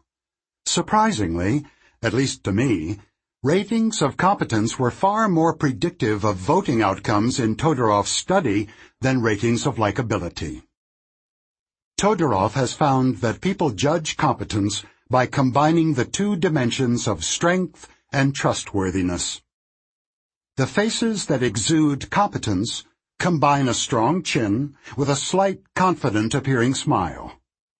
There is no evidence that these facial features actually predict how well politicians will perform in office. But studies of the brain's response to winning and losing candidates show that we are biologically predisposed to reject candidates who lack the attributes we value. In this research, losers evoked stronger indications of negative emotional response. This is an example of what I will call a judgment heuristic in the following chapters. Voters are attempting to form an impression of how good a candidate will be in office. And they fall back on a simpler assessment that is made quickly and automatically and is available when System 2 must make its decision. Political scientists followed up on Todorov's initial research by identifying a category of voters for whom the automatic preferences of System 1 are particularly likely to play a large role. They found what they were looking for among politically uninformed voters who watch a great deal of television. As expected, the effect of facial competence on voting is about three times larger for information-poor and TV-prone voters than for others who are better informed and watch less television. Evidently, the relative importance of System 1 in determining voting choices is not the same for all people. We will encounter other examples of such individual differences. System 1 understands language, of course, and understanding depends on the basic assessments that are routinely carried out as part of the perception of events and the comprehension of messages. These assessments include computations of similarity and representativeness, attributions of causality, and evaluations of the availability of associations and exemplars. They are performed even in the absence of a specific task set, although the results are used to meet task demands as they arise.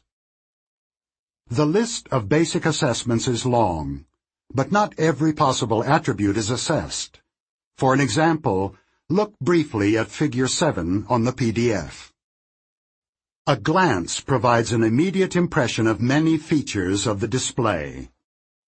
You know that the two towers are equally tall, and that they are more similar to each other than the tower on the left is to the array of blocks in the middle. However, you do not immediately know that the number of blocks in the left-hand tower is the same as the number of blocks arrayed on the floor, and you have no impression of the height of the tower that you could build from them. To confirm that the numbers are the same, you would need to count the two sets of blocks and compare the results, an activity that only System 2 can carry out. Sets and Prototypes For another example, consider the question, what is the average length of the lines in Figure 8 on the PDF? This question is easy, and System 1 answers it without prompting. Experiments have shown that a fraction of a second is sufficient for people to register the average length of an array of lines with considerable precision. Furthermore, the accuracy of these judgments is not impaired when the observer is cognitively busy with a memory task. They do not necessarily know how to describe the average in inches or centimeters, but they will be very accurate in adjusting the length of another line to match the average. System 2 is not needed to form an impression of the norm of length for an array. System 1 does it, automatically and effortlessly, just as it registers the color of the lines and the fact that they are all vertical. We also can form an immediate impression of the number of objects in an array, precisely if there are four or fewer objects, crudely if there are more. Now to another question. What is the total length of the lines in Figure 8? This is a different experience because System 1 has no suggestions to offer. The only way you can answer this question is by activating System 2, which will laboriously estimate the average, estimate or count the lines, and multiply average length by the number of lines. The failure of System 1 to compute the total length of a set of lines at a glance may look obvious to you. You never thought you could do it. It is in fact an instance of an important limitation of that system. Because System 1 represents categories by a prototype, or a set of typical exemplars, it deals well with averages but poorly with sums. The size of the category, the number of instances it contains, tends to be ignored in judgments of what I will call sum-like variables. Participants in one of the numerous experiments that were prompted by the litigation following the disastrous Exxon Valdez oil spill were asked their willingness to pay for nets to cover oil ponds in which migratory birds often drown. Different groups of participants stated their willingness to pay to save 2,000, 20,000, or 200,000 birds. If saving birds is an economic good, it should be a sum-like variable. Saving 200,000 birds should be worth much more than saving 2,000 birds. In fact, the average contributions of the three groups were $80, $78, and $88, respectively. The number of birds made very little difference. What the participants reacted to in all three groups was a prototype. The awful image of a helpless bird drowning, its feathers soaked in thick oil. The almost complete neglect of quantity in such emotional contexts has been confirmed many times. Intensity matching. Questions about your happiness, the president's popularity, the proper punishment of financial evildoers, and the future prospects of a politician share an important characteristic. They all refer to an underlying dimension of intensity or amount. which permits the use of the word more. More happy, more popular, more severe, or more powerful for a politician. For example, a candidate's political future can range from the low of, she will be defeated in the primary, to a high of, she will someday be President of the United States. Here we encounter a new aptitude of System 1. An underlying scale of intensity allows matching across diverse dimensions. If crimes were colors, murder would be a deeper shade of red than theft. If crimes were expressed as music, mass murder would be played fortissimo, while accumulating unpaid parking tickets would be a faint pianissimo. And of course, you have similar feelings about the intensity of punishments. In classic experiments, people adjusted the loudness of a sound to the severity of crimes. Other people adjusted loudness to the severity of legal punishments. If you heard two notes, one for the crime and one for the punishment, you would feel a sense of injustice if one tone was much louder than the other. Consider an example that we will encounter again later. Julie read fluently when she was four years old.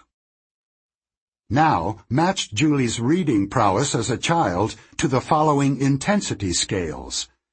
How tall is a man who is as tall as Julie was precocious?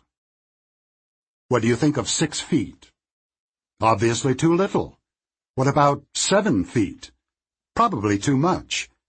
You are looking for a height that is as remarkable as the achievement of reading at age four. Fairly remarkable, but not extraordinary. Reading at fifteen months would be extraordinary, perhaps like a man who is seven feet eight inches. What level of income in your profession matches Julie's reading achievement? Which crime is as severe as Julie was precocious? Which graduating GPA in an Ivy League college matches Julie's reading? Not very hard, was it? Furthermore, you can be assured that your matches will be quite close to those of other people in your cultural milieu. We will see that when people are asked to predict Julie's GPA from the information about the age at which she learned to read, they answer by translating from one scale to another and pick the matching GPA.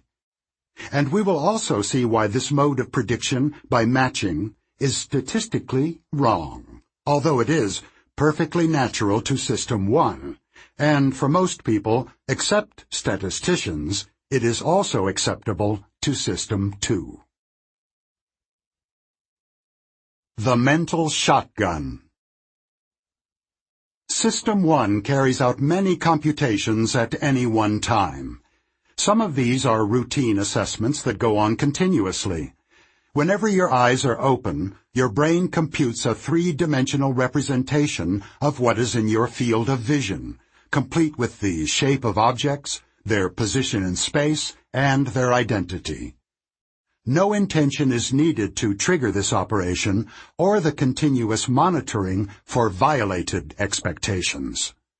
In contrast to these routine assessments, other computations are undertaken only when needed. You do not maintain a continuous evaluation of how happy or wealthy you are. And even if you are a political addict, you do not continuously assess the president's prospects. The occasional judgments are voluntary. They occur only when you intend them to do so. You do not automatically count the number of syllables in every word you read, but you can do it if you so choose. However, the control over intended computations is far from precise. We often compute much more than we want or need. I call this excess computation the mental shotgun.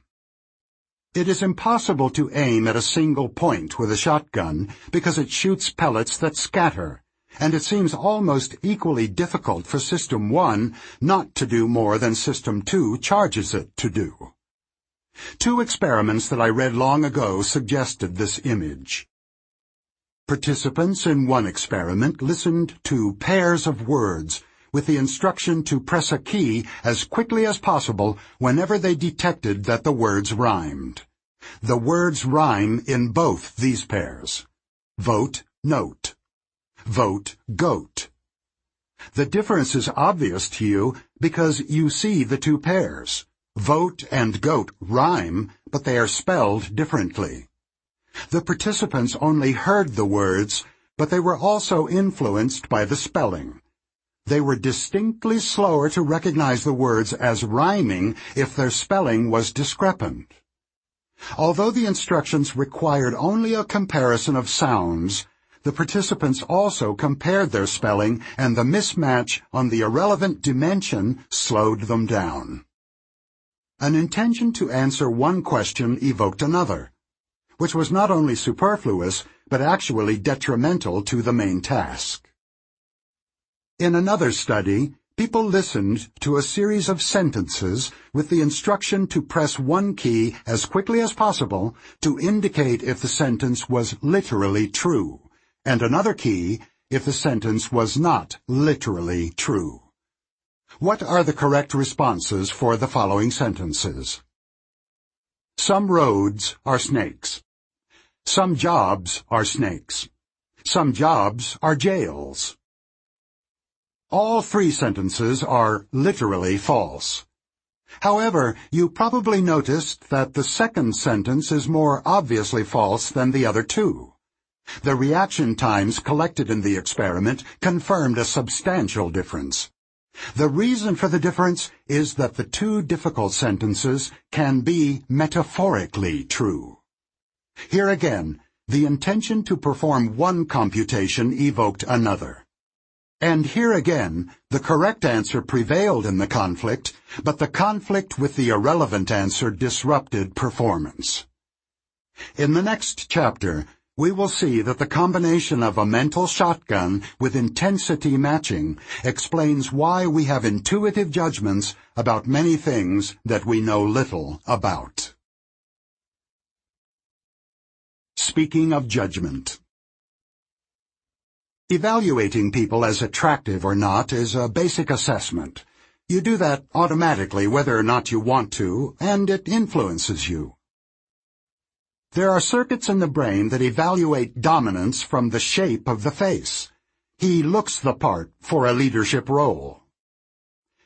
The punishment won't feel just unless its intensity matches the crime, just like you can match the loudness of a sound to the brightness of a light.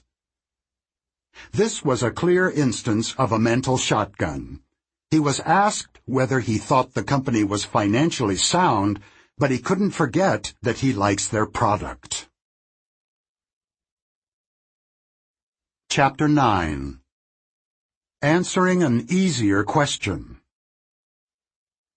A remarkable aspect of your mental life is that you are rarely stumped. True, you occasionally face a question such as, 17 times 24 equals, to which no answer comes immediately to mind. But these dumbfounded moments are rare. The normal state of your mind is that you have intuitive feelings and opinions about almost everything that comes your way. You like or dislike people long before you know much about them. You trust or distrust strangers without knowing why. You feel that an enterprise is bound to succeed without analyzing it. Whether you state them or not, you often have answers to questions that you do not completely understand, relying on evidence that you can neither explain nor defend. Substituting questions.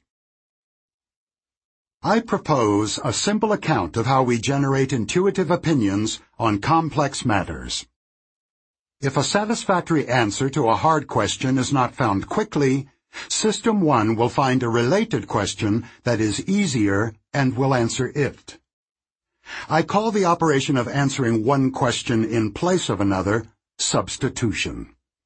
I also adopt the following terms. The target question is the assessment you intend to produce. The heuristic question is the simpler question that you answer instead. The technical definition of heuristic is a simple procedure that helps find adequate, though often imperfect, answers to difficult questions. The word comes from the same root as eureka. The idea of substitution came up early in my work with Amos, and it was the core of what became the heuristics and biases approach. We asked ourselves how people manage to make judgments of probability without knowing precisely what probability is. We concluded that people must somehow simplify that impossible task, and we set out to find how they do it. Our answer was that when called upon to judge probability, people actually judge something else, and believe they have judged probability. System 1 often makes this move when faced with difficult target questions if the answer to a related and easier heuristic question comes readily to mind. Substituting one question for another can be a good strategy for solving difficult problems, and George Polya included substitution in his classic How to Solve It. If you can't solve a problem, then there is an easier problem you can solve. Find it. Polya's heuristics are strategic procedures that are deliberately implemented by System 2. But the heuristics that I discuss in this chapter are not chosen. They are a consequence of the mental shotgun, the imprecise control we have over targeting our responses to questions.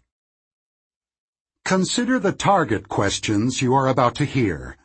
These are difficult questions, and before you can produce a reasoned answer to any of them, you must deal with other difficult issues. What is the meaning of happiness? What are the likely political developments in the next six months? What are the standard sentences for other financial crimes? How strong is the competition that the candidate faces?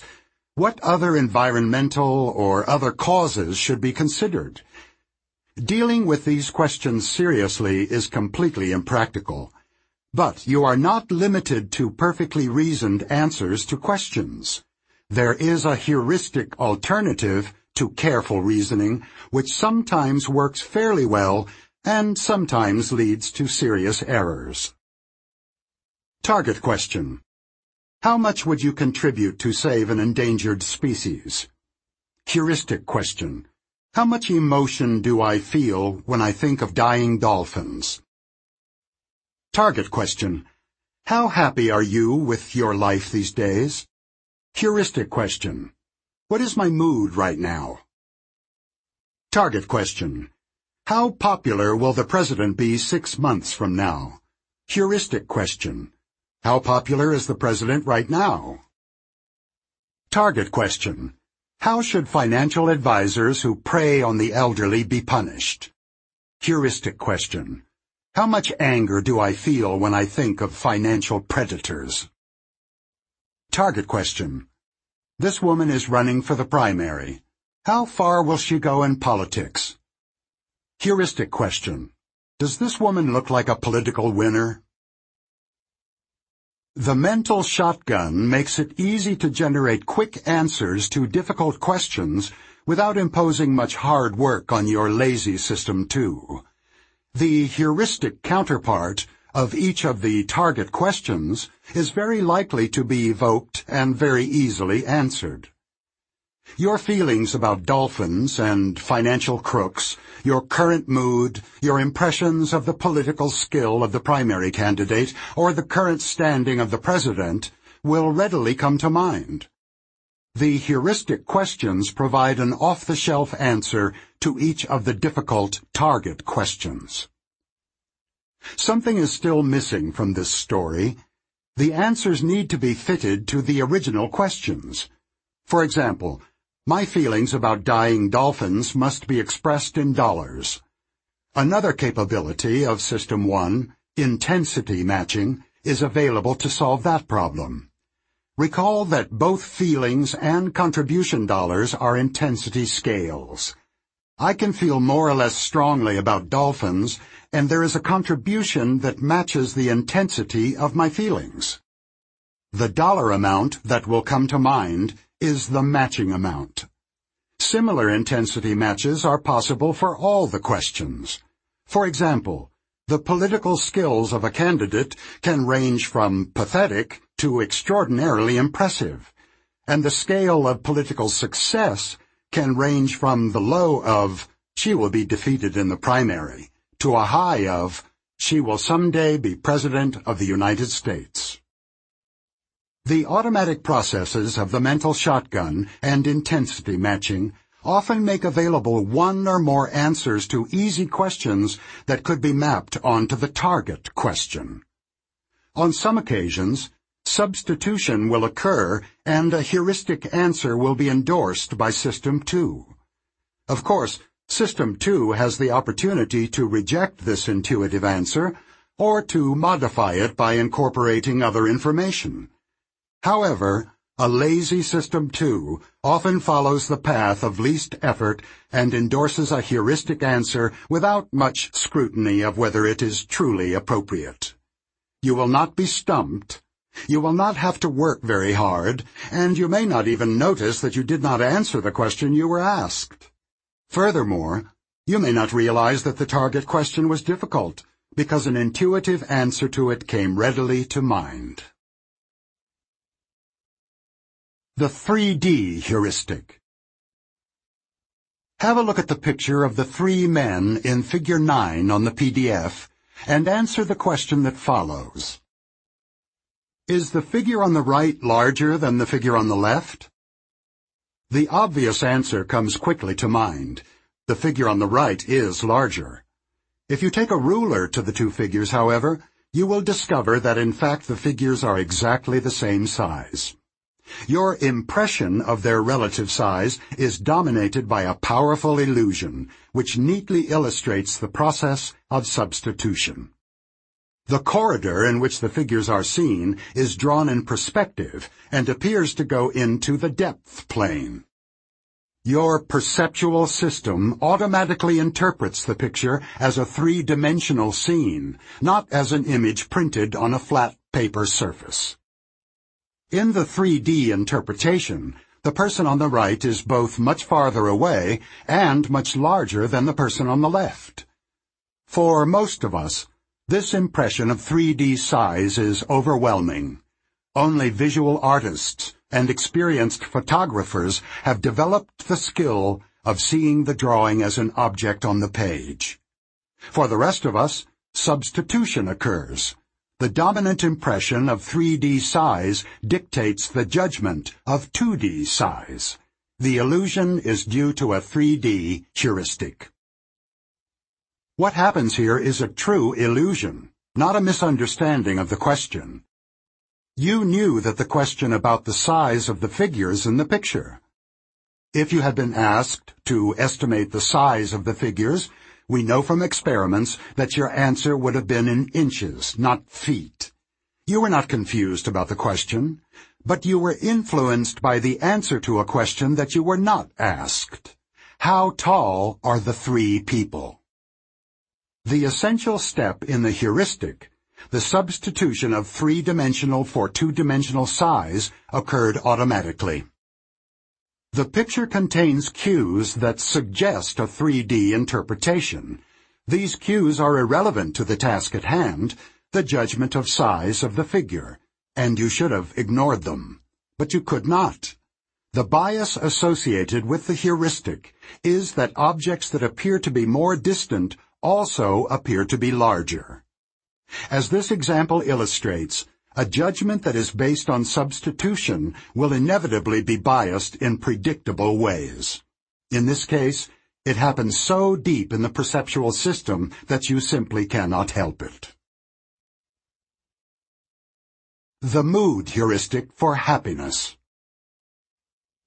A survey of German students is one of the best examples of substitution. The survey that the young participants completed included the following two questions. How happy are you these days? How many dates did you have last month? The experimenters were interested in the correlation between the two answers. Would the students who reported many dates say that they were happier than those with fewer dates? Surprisingly, no. The correlation between the answers was about zero.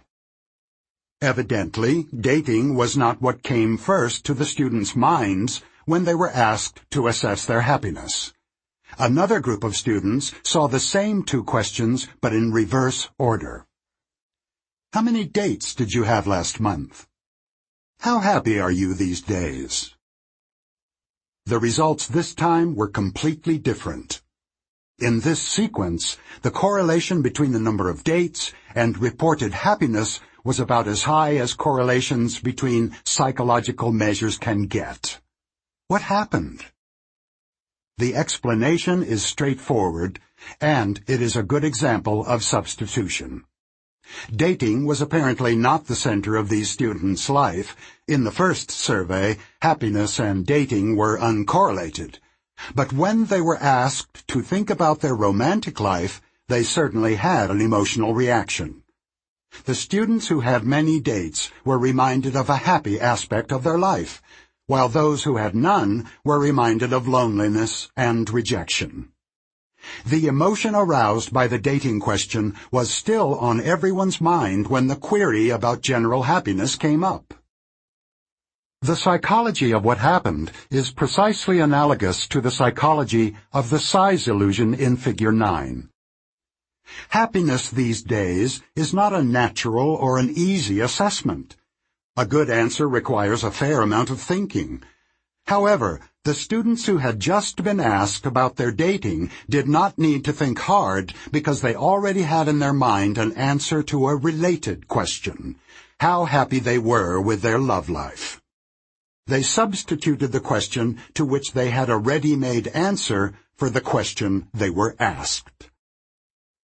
Here again, as we did for the illusion, we can ask, are the students confused? Do they really think that the two questions, the one they were asked and the one they answer, are synonymous?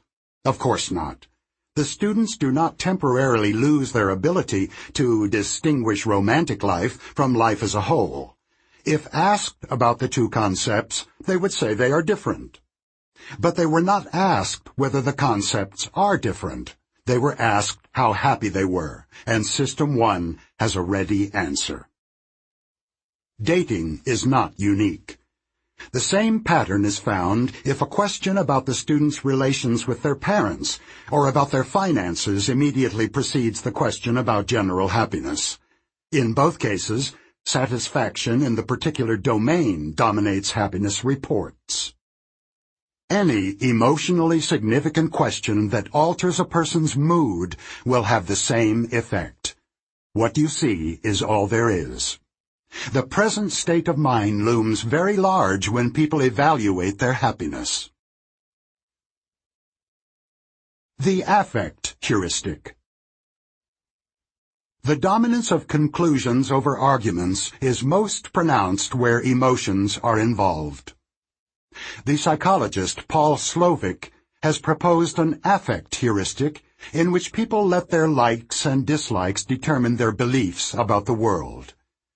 Your political preference determines the arguments that you find compelling. If you like the current health policy, you believe its benefits are substantial and its costs more manageable than the costs of alternatives. If you are a hawk in your attitude to other nations, you probably think they are relatively weak and likely to submit to your country's will. If you are a dove, you probably think they are strong and will not be easily coerced. Your emotional attitude to such things as irradiated food, red meat, nuclear power, tattoos, or motorcycles drives your beliefs about their benefits and their risks. If you dislike any of these things, you probably believe that its risks are high and its benefits negligible.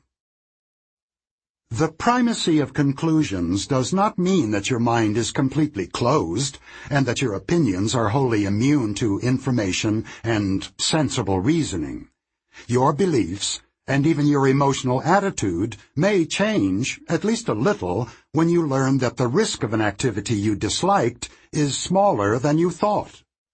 However, The information about lower risks will also change your view of the benefits for the better, even if nothing was said about benefits in the information you received.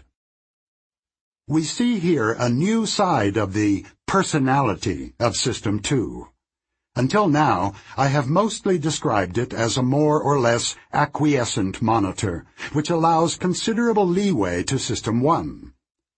I have also presented System 2 as active in deliberate memory search, complex computations, comparisons, planning, and choice. In the bat and ball problem, and in many other examples of the interplay between the two systems, it appeared that System 2 is ultimately in charge, with the ability to resist the suggestions of System 1, slow things down, and impose logical analysis. Self-criticism is one of the functions of System 2. In the context of attitudes, however, System 2 is more of an apologist for the emotions of System 1 than a critic of those emotions, an endorser rather than an enforcer. Its search for information and arguments is mostly constrained to information that is consistent with existing beliefs, not with an intention to examine them. An active, coherence-seeking System 1 suggests solutions to an undemanding System 2. Speaking of substitution and heuristics,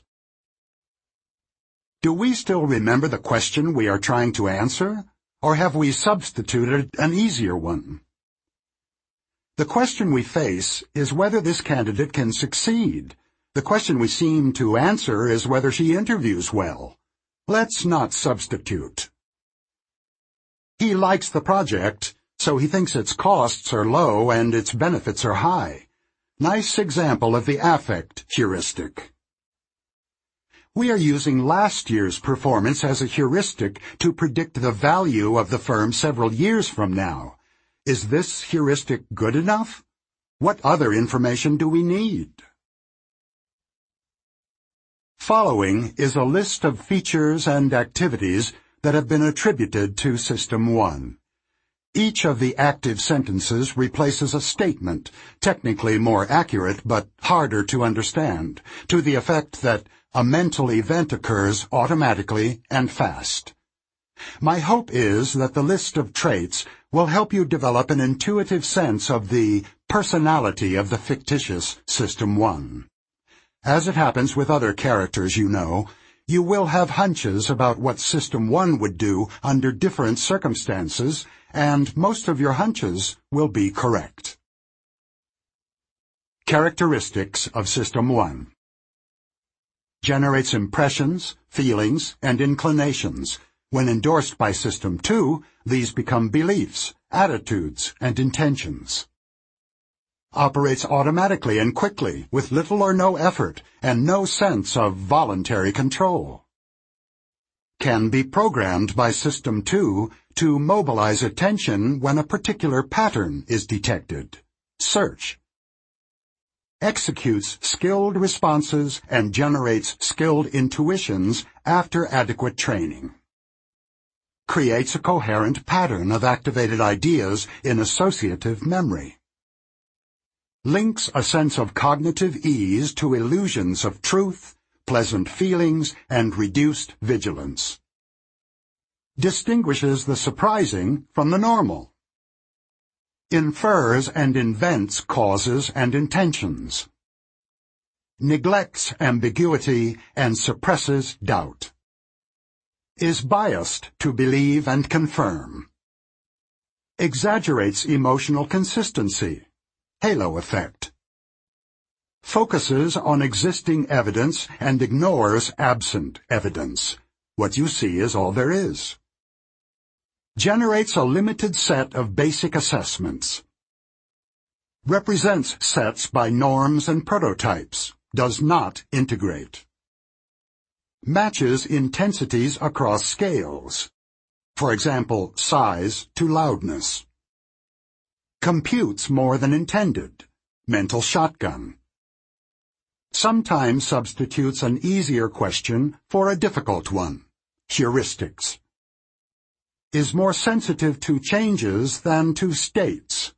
Prospect theory. Overweights low probabilities. Shows diminishing sensitivity to quantity. Psychophysics. Responds more strongly to losses than to gains. Loss aversion. Frames decision problems narrowly, in isolation from one another. Part 2 Heuristics and Biases. Chapter 10 The Law of Small Numbers. A study of the incidence of kidney cancer in the 3,141 counties of the United States reveals a remarkable pattern. The counties in which the incidence of kidney cancer is lowest are mostly rural, sparsely populated, and located in traditionally Republican states in the Midwest, the South, and the West. What do you make of this? Your mind has been very active in the last few seconds, and it was mainly a System 2 operation. You deliberately searched memory and formulated hypotheses. Some effort was involved. Your pupils dilated, and your heart rate increased measurably. But System 1 was not idle. The operation of System 2 depended on the facts and suggestions retrieved from associative memory. You probably rejected the idea that Republican politics provide protection against kidney cancer. Very likely, you ended up focusing on the fact that the counties with low incidence of cancer are mostly rural. The witty statisticians Howard Wainer and Harris Zwerling, from whom I learned this example, commented, It is both easy and tempting to infer that their low cancer rates are directly due to the clean living of the rural lifestyle. No air pollution, no water pollution, access to fresh food without additives. This makes perfect sense. Now, consider the counties in which the incidence of kidney cancer is highest. These ailing counties tend to be mostly rural, sparsely populated, and located in traditionally Republican states in the Midwest, the South, and the West. Tongue-in-cheek, Wainer and Zwerling comment, It is easy to infer that their high cancer rates might be directly due to the poverty of the rural lifestyle no access to good medical care, a high-fat diet, and too much alcohol, too much tobacco. Something is wrong, of course. The rural lifestyle cannot explain both very high and very low incidence of kidney cancer. The key factor is not that the counties were rural or predominantly Republican. It is that rural counties have small populations and the main lesson to be learned is not about epidemiology. It is about the difficult relationship between our mind and statistics. System 1 is highly adept in one form of thinking. It automatically and effortlessly identifies causal connections between events, sometimes even when the connection is spurious. When told about the high incidence counties, you immediately assumed that these counties are different from other counties for a reason, that there must be a cause that explains this difference. As we shall see, however, System 1 is inept when faced with merely statistical facts, which change the probability of outcomes but do not cause them to happen. A random event, by definition, does not lend itself to explanation, but collections of random events do behave in a highly regular fashion. Imagine a large urn filled with marbles. Half the marbles are red, half are white. Next, imagine a very patient person, or a robot, who blindly draws four marbles from the urn, records the number of red balls in the sample, throws the balls back into the urn, and then does it all again, many times. If you summarize the results, you will find that the outcome, two red, two white, occurs almost exactly six times as often as the outcome, four red or four white. This relationship is a mathematical fact. You can predict the outcome of repeated sampling from an urn just as confidently as you can predict what will happen if you hit an egg with a hammer. You cannot predict every detail of how the shell will shatter, but you can be sure of the general idea. There is a difference. The satisfying sense of causation that you experience when thinking of a hammer hitting an egg is altogether absent when you think about sampling. A related statistical fact is relevant to the cancer example. From the same urn, two very patient marble counters take turns. Jack draws four marbles on each trial, Jill draws seven. They both record each time they observe a homogeneous sample, all white or all red. If they go on long enough, Jack will observe such extreme outcomes more often than Jill, by a factor of eight. The expected percentages are 12.5% and 1.56%. Again, no hammer, no causation, but a mathematical fact. Samples of four marbles yield extreme results more often than samples of seven marbles do. Now imagine the population of the United States as marbles in a giant urn. Some marbles are marked KC, for kidney cancer. You draw samples of marbles and populate each county in turn. Rural counties are smaller than other counties. Just as in the game of Jack and Jill, extreme outcomes, very high and or very low cancer rates, are most likely to be found in sparsely populated counties. This is all there is to the story. We started from a fact that calls for a cause, the incidence of kidney cancer varies widely across counties, and the differences are systematic. The explanation I offered is statistical. Extreme outcomes, both high and low, are more likely to be found in small than in large counties. This explanation is not causal. The small population of a county neither causes nor prevents cancer, it merely allows the incidence of cancer to be much higher or much lower than it is in the larger population. The deeper truth is that there is nothing to explain. The incidence of cancer is not truly lower or higher than normal in a county with a small population.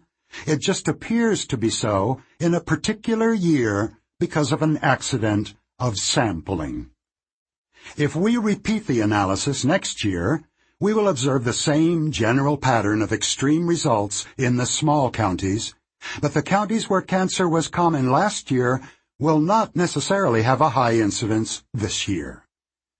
If this is the case, the differences between large and small counties do not really count as facts. They are what scientists call artifacts observations that are produced entirely by some aspect of the method of research, in this case, by differences in sample size. The story I have told may have surprised you, but it was not a revelation.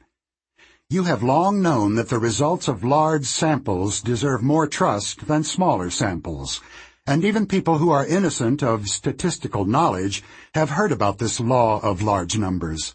But knowing is not a yes-no affair, and you may find that the following statements apply to you. The feature sparsely populated did not immediately stand out as relevant when you read the epidemiological story. You were at least mildly surprised by the size of the difference between samples of four and samples of seven. Even now, you must exert some mental effort to see that the following two statements mean exactly the same thing. Large samples are more precise than small samples. Small samples yield extreme results more often than large samples do. The first statement has a clear ring of truth, but until the second version makes intuitive sense, you have not truly understood the first. The bottom line. Yes, you did know that the results of large samples are more precise, but you may now realize that you did not know it very well. You are not alone. The first study that Amos and I did together showed that even sophisticated researchers have poor intuitions and a wobbly understanding of sampling effects. The Law of Small Numbers My collaboration with Amos in the early 1970s began with a discussion of the claim that people who have had no training in statistics are good intuitive statisticians. He told my seminar and me of researchers at the University of Michigan who were generally optimistic about intuitive statistics. I had strong feelings about that claim, which I took personally. I had recently discovered that I was not a good intuitive statistician, and I did not believe that I was worse than others. For a research psychologist, sampling variation is not a curiosity, it is a nuisance and a costly obstacle, which turns the undertaking of every research project into a gamble. Suppose that you wish to confirm the hypothesis that the vocabulary of the average six-year-old girl is larger than the vocabulary of an average boy of the same age. The hypothesis is true in the population. The average vocabulary of girls is indeed larger. Girls and boys vary a great deal, however, and by the luck of the draw, you could select a sample in which the difference is inconclusive, or even one in which boys actually score higher. If you are the researcher, this outcome is costly to you because you have wasted time and effort, and failed to confirm a hypothesis that was in fact true. Using a sufficiently large sample is the only way to reduce the risk. Researchers who pick too small a sample leave themselves at the mercy of sampling luck. The risk of error can be estimated for any given sample size by a fairly simple procedure. Traditionally, however, psychologists do not use calculations to decide on a sample size. They use their judgment which is commonly flawed. An article I had read shortly before the debate with Amos demonstrated the mistake that researchers made, they still do, by a dramatic observation. The author pointed out that psychologists commonly chose samples so small that they exposed themselves to a 50% risk of failing to confirm their true hypotheses. No researcher in his right mind would accept such a risk. A plausible explanation was that psychologists' decisions about sample size reflected prevalent intuitive misconceptions of the extent of sampling variation. The article shocked me, because it explained some troubles I had had in my own research. Like most research psychologists, I had routinely chosen samples that were too small and had often obtained results that made no sense. Now I knew why. The odd results were actually artifacts of my research method. My mistake was particularly embarrassing because I taught statistics and knew how to compute the sample size that would reduce the risk of failure to an acceptable level but I had never chosen a sample size by computation. Like my colleagues, I had trusted tradition and my intuition in planning my experiments, and had never thought seriously about the issue. When Amos visited the seminar, I had already reached the conclusion that my intuitions were deficient, and in the course of the seminar we quickly agreed that the Michigan optimists were wrong.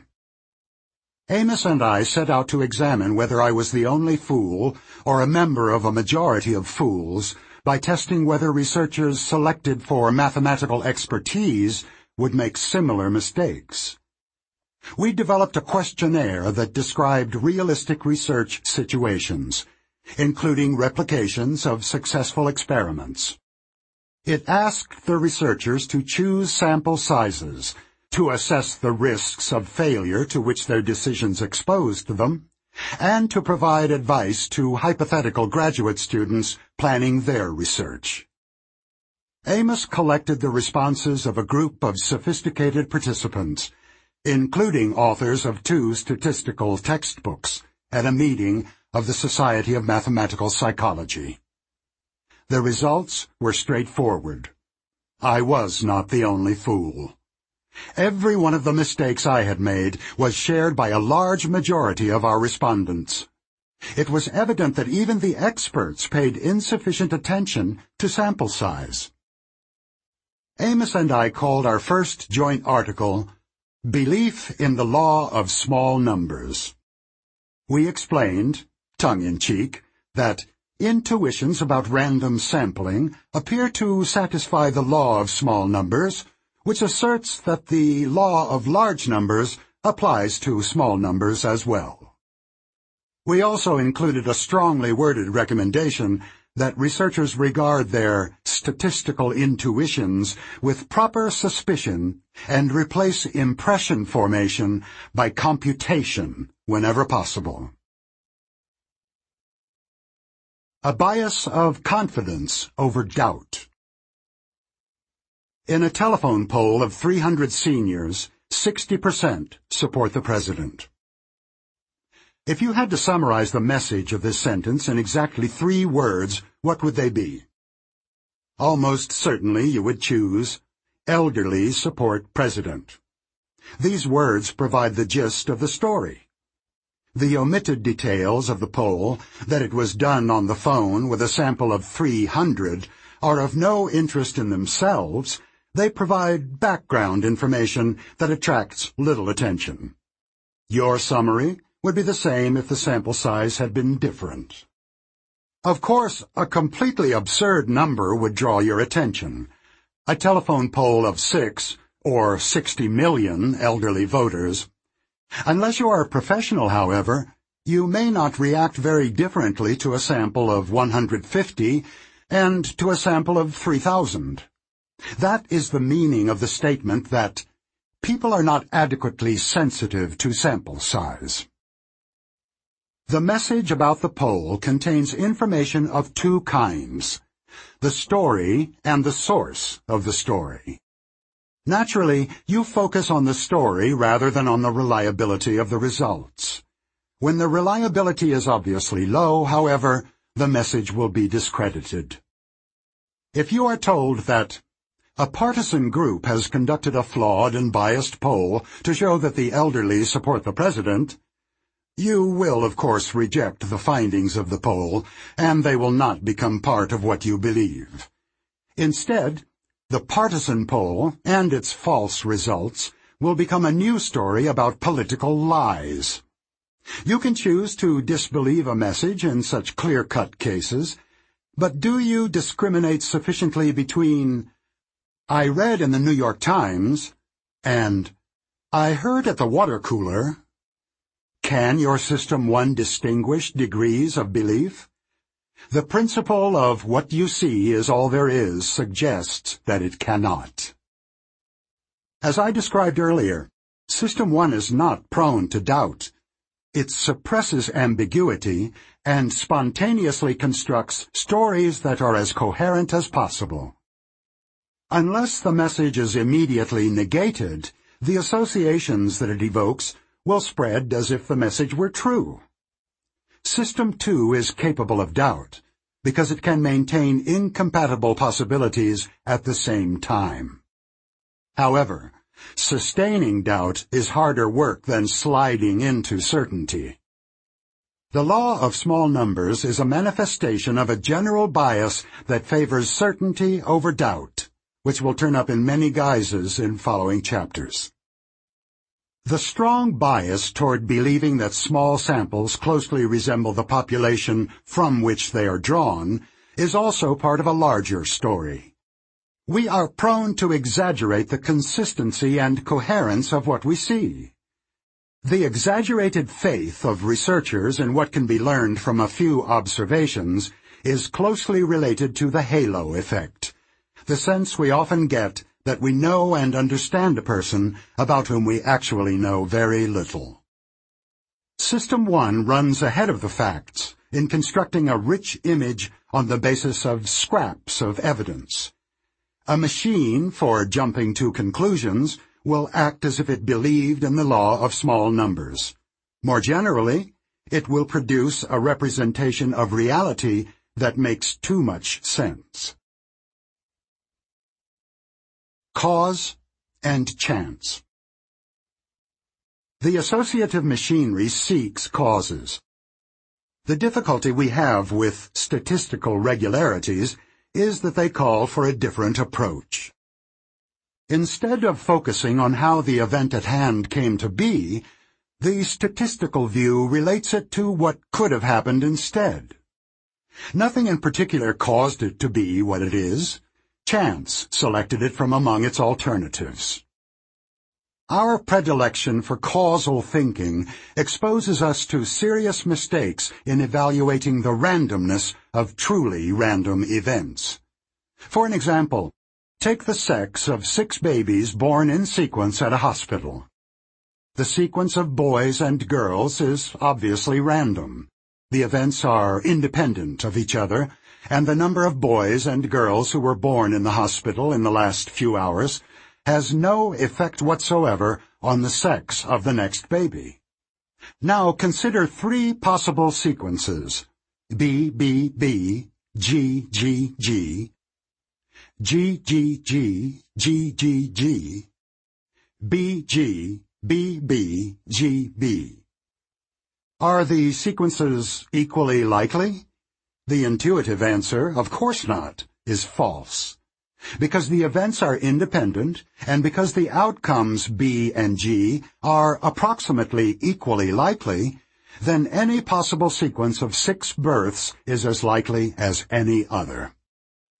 Even now that you know this conclusion is true, it remains counterintuitive, because only the third sequence appears random. As expected, BG, BB, GB is judged much more likely than the other two sequences. We are pattern seekers, believers in a coherent world in which regularities, such as a sequence of six girls, appear not by accident, but as a result of mechanical causality or of someone's intention. We do not expect to see regularity produced by a random process, and when we detect what appears to be a rule, we quickly reject the idea that the process is truly random. Random processes produce many sequences that convince people that the process is not random after all. You can see why assuming causality could have had evolutionary advantages. It is part of the general vigilance that we have inherited from ancestors. We are automatically on the lookout for the possibility that the environment has changed. Lions may appear on the plain at random times, but it would be safer to notice and respond to an apparent increase in the rate of appearance of prides of lions, even if it is actually due to the fluctuations of a random process. The widespread misunderstanding of randomness sometimes has significant consequences. In our article on representativeness, Amos and I cited the statistician William Feller, who illustrated the ease with which people see patterns where none exists.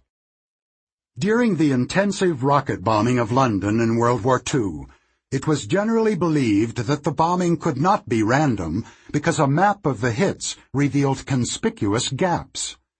Some suspected that German spies were located in the unharmed areas. A careful statistical analysis revealed that the distribution of hits was typical of a random process, and typical as well in evoking a strong impression that it was not random. To the untrained eye, Feller remarks, randomness appears as regularity or tendency to cluster. I soon had an occasion to apply what I had learned from Feller. The Yom Kippur War broke out in 1973, and my only significant contribution to the war effort was to advise high officers in the Israeli Air Force to stop an investigation. The air war initially went quite badly for Israel because of the unexpectedly good performance of Egyptian ground-to-air missiles. Losses were high, and they appeared to be unevenly distributed. I was told of two squadrons flying from the same base one of which had lost four planes, while the other had lost none. An inquiry was initiated in the hope of learning what it was that the unfortunate squadron was doing wrong.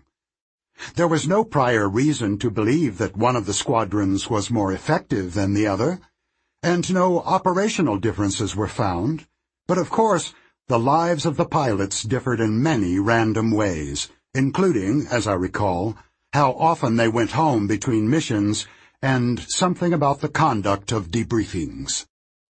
My advice was that the command should accept that the different outcomes were due to blind luck, and that the interviewing of the pilots should stop.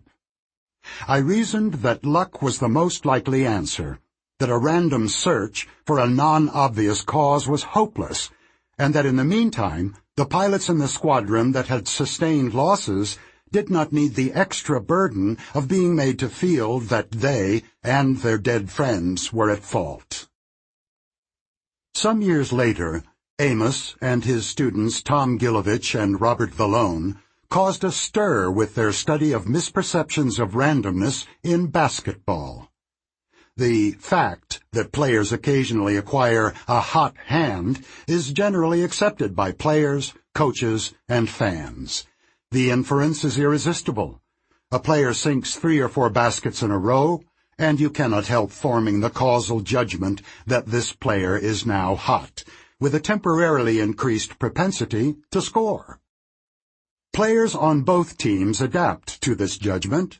Teammates are more likely to pass to the hot scorer, and the defense is more likely to double-team. Analysis of thousands of sequences of shots led to a disappointing conclusion.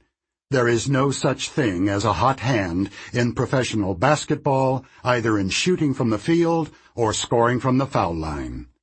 Of course, some players are more accurate than others, but the sequence of successes and missed shots satisfies all tests of randomness. The hot hand is entirely in the eye of the beholders, who are consistently too quick to perceive order and causality in randomness. The hot hand is a massive and widespread cognitive illusion. The public reaction to this research is part of the story. The finding was picked up by the press because of its surprising conclusion, and the general response was disbelief. When the celebrated coach of the Boston Celtics, Red Auerbach, heard of Gilovich and his study, he responded, Who is this guy? So he makes a study. I couldn't care less. The tendency to see patterns in randomness is overwhelming, certainly more impressive than a guy making a study. The illusion of pattern affects our lives in many ways off the basketball court. How many good years should you wait before concluding that an investment advisor is unusually skilled? How many successful acquisitions should be needed for a board of directors to believe that the CEO has extraordinary flair for such deals? The simple answer to these questions is that if you follow your intuition, you will more often than not err by misclassifying a random event as systematic. We are far too willing to reject the belief that much of what we see in life is random. I began this chapter with the example of cancer incidents across the United States.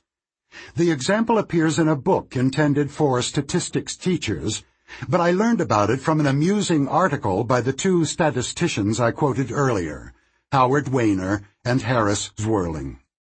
Their essay focused on a large investment some $1.7 billion, which the Gates Foundation made to follow up intriguing findings on the characteristics of the most successful schools.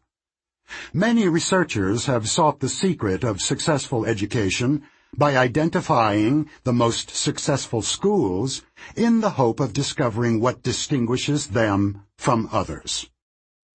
One of the conclusions of this research is that the most successful schools, on average, are small. In a survey of 1,662 schools in Pennsylvania, for instance, six of the top 50 were small, which is an overrepresentation by a factor of four.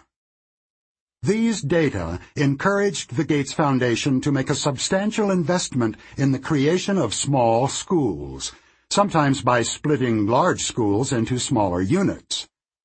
At least half a dozen other prominent institutions, such as the Annenberg Foundation and the Pew Charitable Trust, joined the effort, as did the U.S. Department of Education's Smaller Learning Communities program. This probably makes intuitive sense to you. It is easy to construct a causal story that explains how small schools are able to provide superior education and thus produce high-achieving scholars by giving them more personal attention and encouragement than they could get in larger schools. Unfortunately, the causal analysis is pointless because the facts are wrong. If the statisticians who reported to the Gates Foundation had asked about the characteristics of the worst schools, they would have found that bad schools also tend to be smaller than average. The truth is that small schools are not better on average. They are simply more variable.